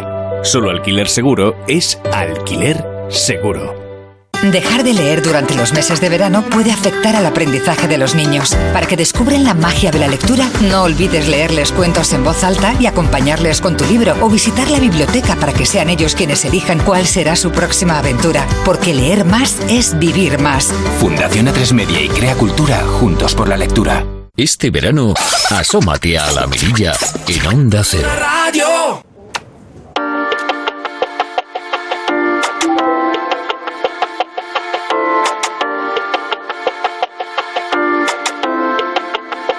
You wanna skip the conversation, saying you getting impatient. Oh, you must have made mistaken. Cause you gotta make it worth my time. I can judge on first impressions. You've been wanting my attention. So if you got the right intention, maybe I might like to change my mind. You got your foot down on the pedal. Vamos a hablar de inteligencia artificial también eh, en el trabajo. Tenemos, bueno, pues en mente un tipo de trabajo muy tradicional, pero es cierto que cada vez más la tecnología nos ayuda, pero en algunas ocasiones, reemplaza bueno, pues eh, puestos de trabajo. La inteligencia artificial eh, está cada vez más, se normaliza mucho más en nuestro, en nuestro día a día y también, por supuesto, en el ámbito laboral. Down low and my clothes off. Hay algún estudio que eh, subraya que esta inteligencia artificial reemplazará el 40% de los trabajos en los próximos 15 años. El Foro Económico Mundial pronostica que para 2025 se eliminarán 75 millones de empleos debido a la automatización, pero a su vez se crearían 133 millones de nuevas funciones. Así que entre el temor y el optimismo buscamos la esperanza y hoy les contamos bueno, algunas de las aplicaciones de la inteligencia artificial.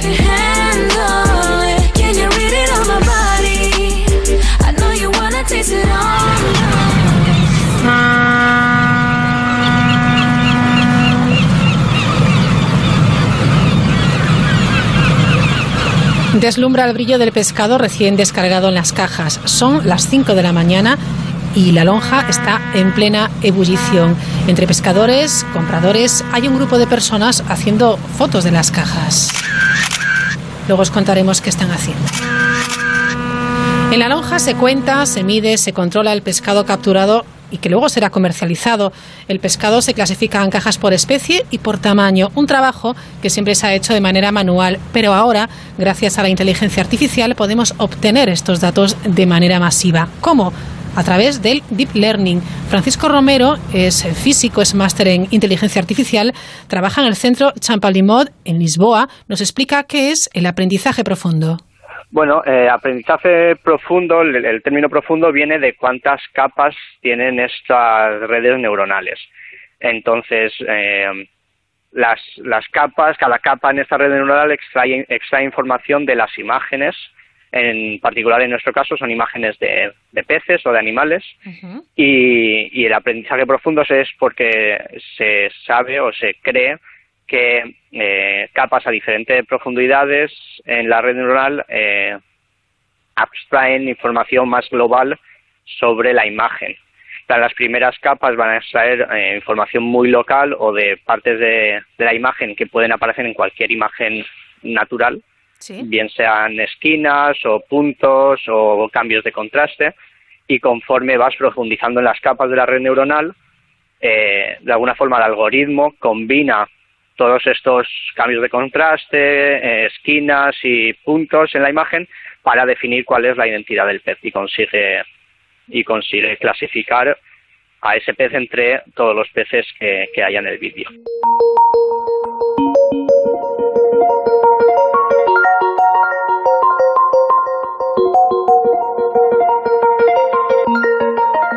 Y es que nuestro cerebro, el cerebro humano, no es capaz de contar ni distinguir tan rápido el tipo de pescado y con tanta eficacia como un cerebro artificial. El cerebro no está entrenado a distinguir peces. Entonces, efectivamente, esa operación particu- particular que es distinguir peces en una multitud, como humanos no lo podemos hacer, pero podemos entrenar como a un cerebro muy pequeñito en comparación con el cerebro humano que está especializado en realizar esa tarea, que es identificar a peces en una multitud. Entonces va a ser mucho mejor que el humano, porque está entrenado para eso, pero solo en una tarea particular. Vámonos a Mallorca. Allí llevan trabajando con el Deep Learning desde el año pasado. En el grupo de ecología de peces del Instituto de Estudios Mediterráneos, SIMEDEA, han desarrollado un proyecto denominado Photopesh para estimar la longitud total de las merluzas. Pero, ¿cómo contar las merluzas de las cajas en la lonja si están unas sobre otras, si no se ven enteras? Pues todo se resuelve. Amaya Álvarez Yacuría. No, es que en realidad el, el trabajo, las cajas son de merluza y cuando quisimos extraer la talla total nos nos dimos cuenta, una cosa que no habíamos tenido previamente en cuenta, que en las cajas de pescado y en la merluza que está aquí en el Mediterráneo, la merluza en el Cantábrico eh, por general es más grande, pero viene viene colocada, muy bien colocada por los pescadores, pero no se ve entera la merluza, no hay casi ninguna merluza que se vea entera, las colas están tapadas. Entonces tuvimos que encontrar alguna señal, algún signo eh, que se fuese detectable en la imagen para poder extraer eso y a partir de ese tamaño extraer el tamaño completo de la merluza. Entonces, en nuestro caso fue el punto donde empieza la aleta pélvica, las aletas pélvicas, porque era muy visible en la mayoría de las imágenes. Claro. Y por eso solo extraemos, decimos que extraemos la cabeza, porque no podemos extraer el cuerpo completo. Se hace con merluzas, pero puede hacerse obviamente con otras especies. Solo tienen que sacar fotografías de las cajas. Ahí están esos fotógrafos que veíamos al inicio en las lonjas. Este sistema no solo permite clasificar el pescado por tamaños para su comercialización, además la talla es una de las variables clave para, para predecir la abundancia de una determinada especie, con lo cual aseguraremos la sostenibilidad pesquera.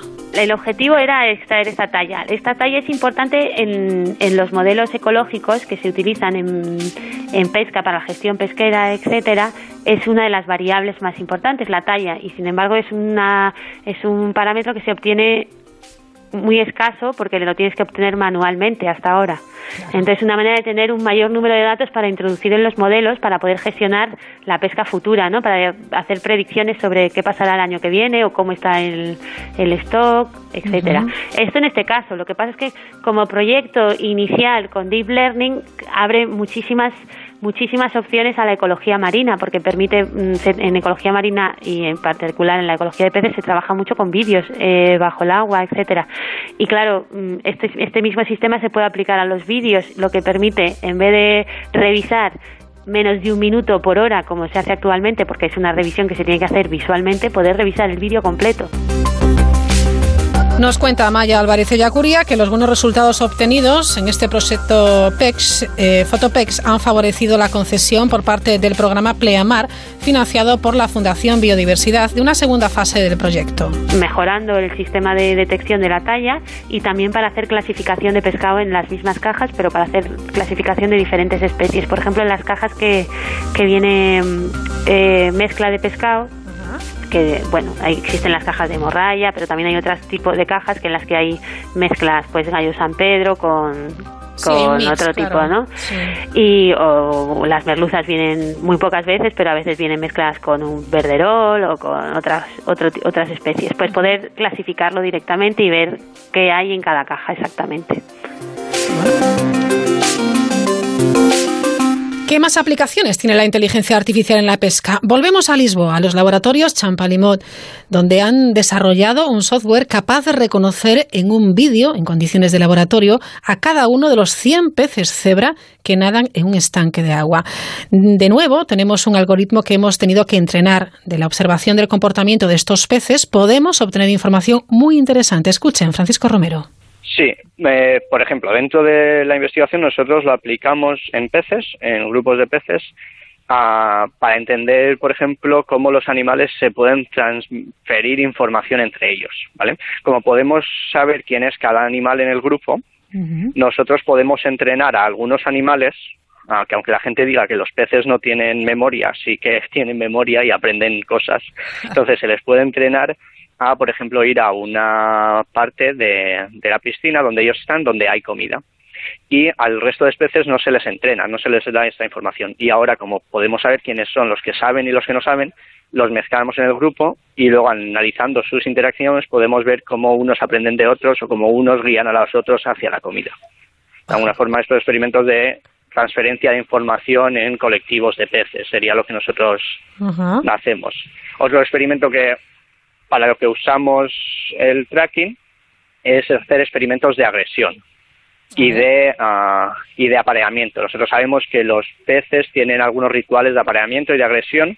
Entonces, Marta, que es una estudiante de doctorado también en el, en el laboratorio, está intentando entender cómo se parecen eh, estos rituales de apareamiento o de agresión y para eso necesitas saber quién es la hembra y quién es el macho o quién es el pez dominante y el pez uh, eh, su sumiso. Entonces, para eso necesitas identificarlos, ¿no? Entonces, una vez más, este algoritmo que te permite identificar los animales te permite hacer este tipo de, de experimentos.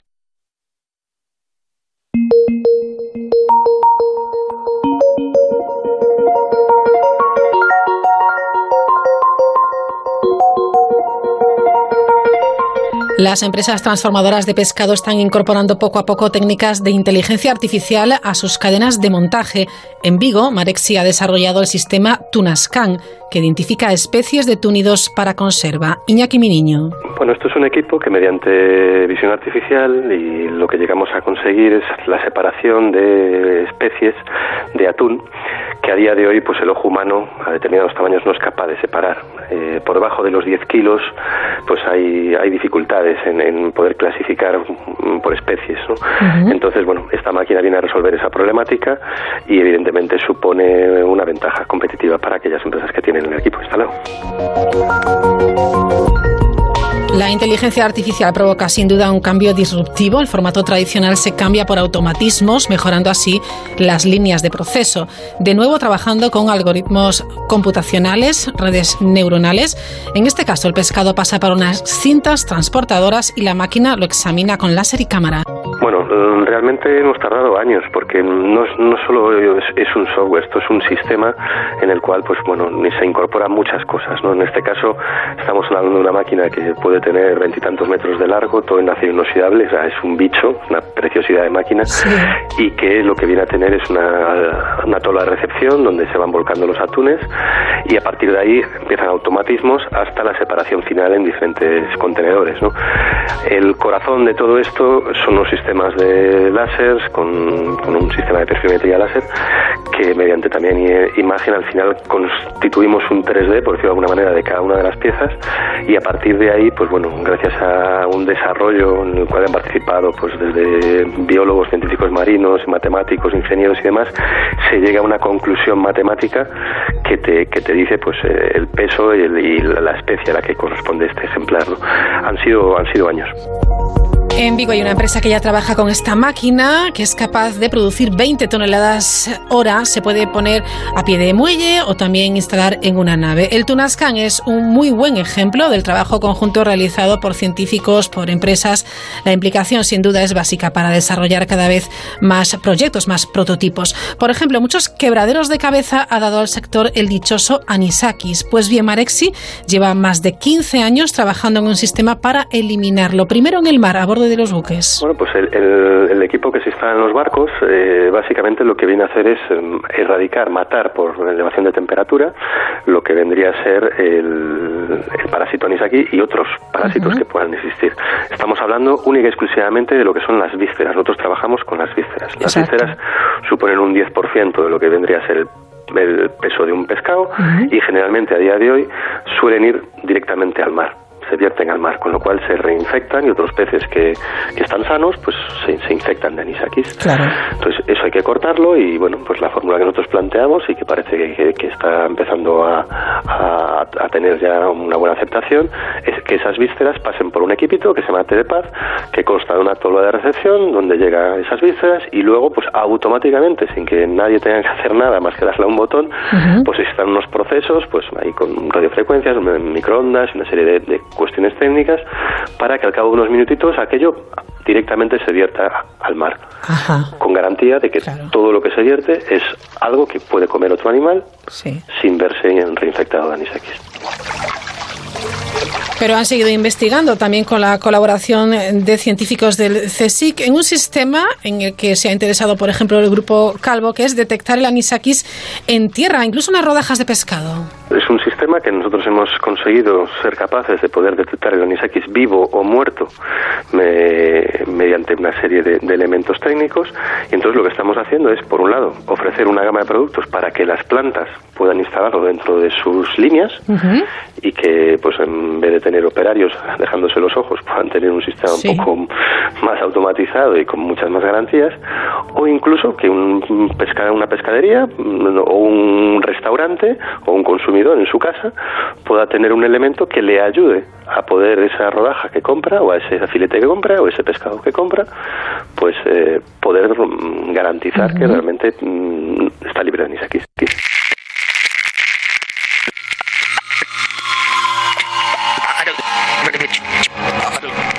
Dejamos Galicia, nos vamos hasta el País Vasco. Allí los investigadores del Centro Tecnológico ACTI llevan ya un par de años trabajando con Big Data aplicada a la pesca.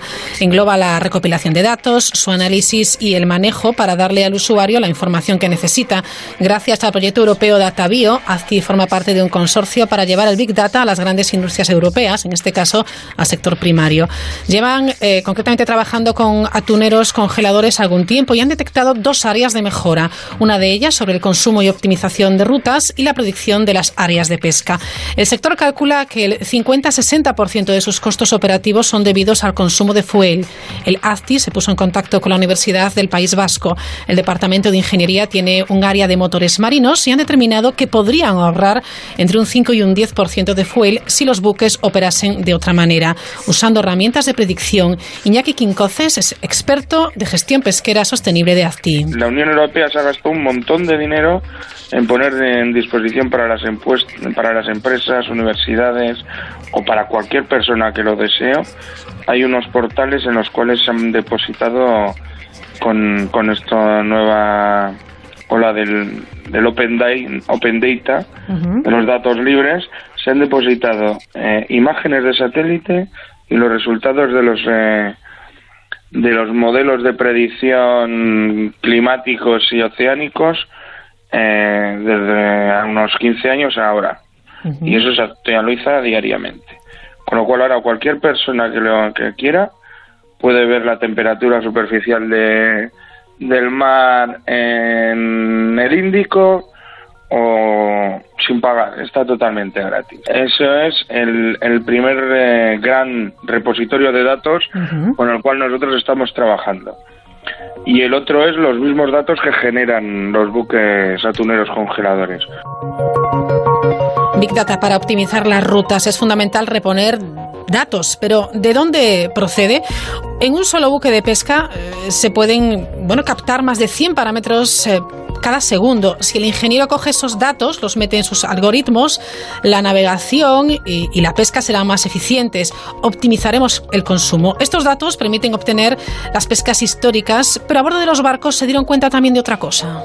Es que ellos ya hace muchos años se dieron cuenta que en los eh, bancos de túnidos se agrupan debajo de objetos que estén flotando. Entonces ellos hoy en día los plantan ellos, los, los fabrican ellos y los ponen a flotar.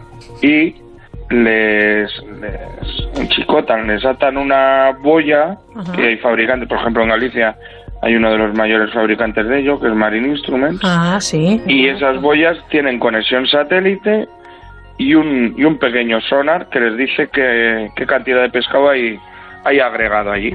Entonces eso va derivando y ellos se mueven a otro. Pues, por ejemplo, nosotros estamos con una empresa que ahora mismo tiene cinco barcos en el Índico ¿Sí? Y cada uno trabaja como un como un barco independiente. Su patrón decide dónde va, dónde no va, Sí. qué va a pescar y qué no va. Pero eh, la empresa tiene disponibles los, los datos de todos los buques. Pues una de las cosas que estamos viendo es que si esos buques operasen eh, colaborativamente, eh, pues ahorrarían eso, entre un 5 y un 10% del, del combustible pescando lo mismo. Es la pesca colaborativa que ya se está empleando, por ejemplo, en Noruega. Todos estos datos eh, antes solo los tenía el patrón tras años y años de trabajo. Hoy en día, con los algoritmos matemáticos, toda esa información se obtiene mucho más rápido y además se pueden obtener también datos de un barco o de una flota entera, de manera que se podrán optimizar las rutas minimizando el consumo. Subraya Quincoces, eh, no se trata de ganar más dinero pescando, sino de pescar de manera sostenible. Y evitamos así otro de los grandes problemas, la sobrepesca. Nosotros en ningún momento eh, lo vemos esto como una herramienta para pescar más, sino para pescar de una manera mucho más eficiente. Poder ganar las empresas el mismo dinero pescando lo mismo o incluso un poquitín menos, con lo cual ganamos en sostenibilidad y estando menos días en la mar.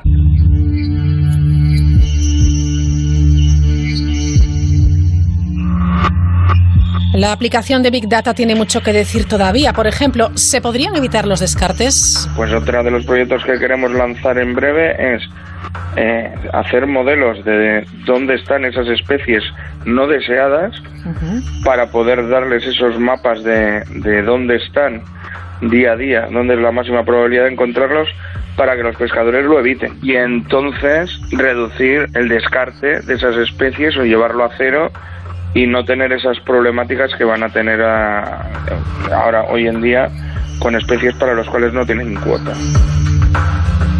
Además, en el marco de SmartFish, desde ACTI están desarrollando también sistemas de monitorización en tiempo real independientes de la red de arrastre para la identificación de peces y crustáceos que no se detectan con las técnicas actuales. Otro de los desarrollos que se están llevando a cabo son las soluciones de seguimiento y análisis en tiempo real con capacidad eh, de proporcionar información detallada sobre especies y tamaños que entran en la red de arrastre, basados en la combinación de cámaras de resolución 4K y luz LED cámara 3D y software para el análisis automático. El sistema de artes de pesca inteligentes SmartGear permitirá la modificación de la red de arrastre utilizando la tecnología LED para optimizar el rendimiento de las capturas.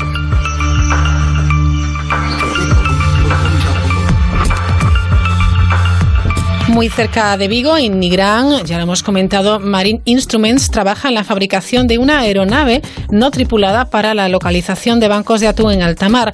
Se llama Tunadrone y está en fase de pruebas. Pesa dos kilos y está dotado de paneles solares que le permiten una autonomía de hasta ocho horas. Entre sus próximos lanzamientos figuran un dron marino para recoger datos oceanográficos y un sistema de alimentación inteligente para camarones por detección acústica. Entre las tecnologías desarrolladas hasta el momento por la compañía, que ya está en el mercado, figuran pues esas boyas satelitarias de localización y seguimiento de objetos flotantes a la deriva, así como boyas GPS y software para palangre. ¿Cuánto camino queda todavía por recorrer? Continúan trabajando en la tecnología 4.0 para una pesca eficiente y sostenible, porque el crecimiento azul también es un objetivo en el que la irrupción de las tecnologías, el Big Data, la robótica, la inteligencia artificial, tiene mucho que decir.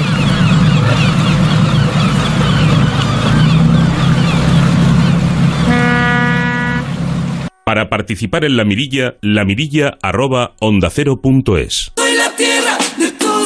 Y terminamos recorrido hoy de la Mirilla en Canarias con Mercedes Ortuño. Soy la tierra de tus raíces, lo dice el corazón y el fuego de tu piel. Y yo soy la Según tierra. cuenta la leyenda, Guayota secuestró a Mahek, el dios del sol, y lo llevó al interior de un gran volcán. Entonces la isla entera se sumió en la oscuridad más profunda y los habitantes tuvieron que pedir ayuda a su ser supremo celeste, a Chamán. Este último derrotó al malvado Guayota, liberó al dios del sol Mahek de su cautiverio y taponó para siempre la boca del volcán, volcán que recibió el nombre de Echeide, traducido como morada de Guayota, el maligno.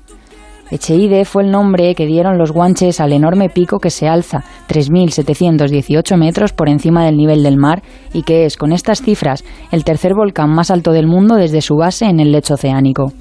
Como todas las palabras, el nombre del volcán también fue evolucionando con los años, y ahora hablamos del Teide cuando nos referimos a él. Ya lo saben ustedes, el Teide es el pico más alto de toda la geografía española y fue declarado Parque Nacional en 1954 y Patrimonio de la Humanidad de la UNESCO en 2007.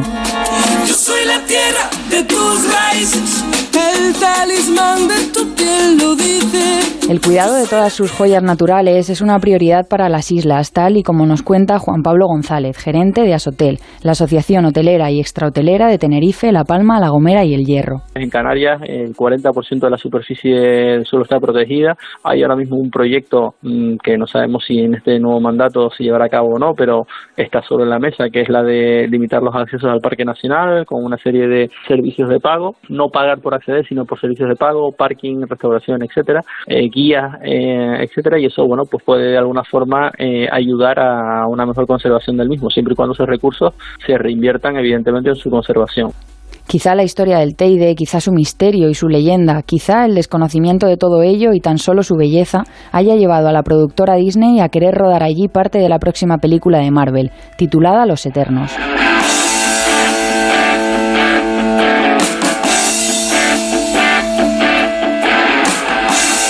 Será escenario de un asentamiento prehistórico en la nueva entrega de Marvel, que ya ha comenzado a grabarse en Londres y también pasará por Lanzarote y Fuerteventura. De la leyenda de dioses y seres supremos de Echeide, el Teide pasará a coger la historia de los Eternos, una raza de superhumanos inmortales y con poderes, y además separados del proceso evolutivo que sí siguieron los habitantes de la Tierra. Sabemos poco más acerca del rodaje y de las previsiones sobre la grabación, pues el Cabildo firmó un acuerdo de confidencialidad con Marvel y no quiere de momento hacer declaraciones, tampoco las instituciones que de él dependen. Aunque el propio Cabildo y las instituciones dependientes mantuvieron el pasado miércoles una reunión con Disney. Todos coincidieron en el interés por preservar el entorno del escenario donde tendrá lugar gran parte del rodaje de esta superproducción, tal y como anunciaron a los medios. A pesar del compromiso de Disney y el Cabildo con el medio, algunos oyentes muestran su preocupación por un futuro impacto negativo. Como persona que ha vivido en Canarias y adora las islas y les tiene mucho cariño, no quisiera que, que pasara lo que ha pasado con otras series, que los lugares de rodaje se convierten en, en un lugar de, de peregrinación de masas, con lo que eso conlleva. Y no quiero yo esa situación ni, ni para el Teide ni para las islas. Hola, me llamo Víctor y estudié un ciclo que se llama Educación y Control Ambiental.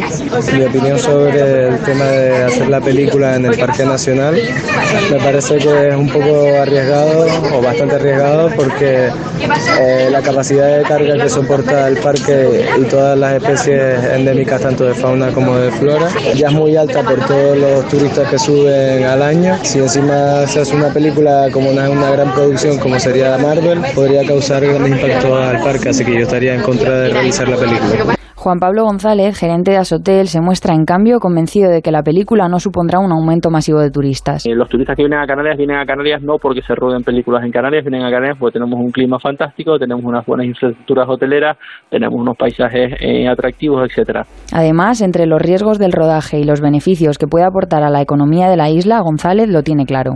Yo creo que si ponemos en la balanza ahora mismo el impacto económico que te digo sobre el rodaje, o sea, lo que genera noches de hotel, estancias, grabaciones, consumo de productos turísticos, etcétera, y el, digamos el flujo de turistas que se genera añadido porque la película se roda aquí, yo creo que pesa mucho más el impacto económico. Es mi modesta opinión, pues estamos hablando de varias, a veces incluso algunas decenas de, de millones de euros. Ojalá su vaticinio se cumpla y la película Los Eternos solo aporte, en positivo, tanto al Teide y Tenerife como a Lanzarote y Fuerteventura.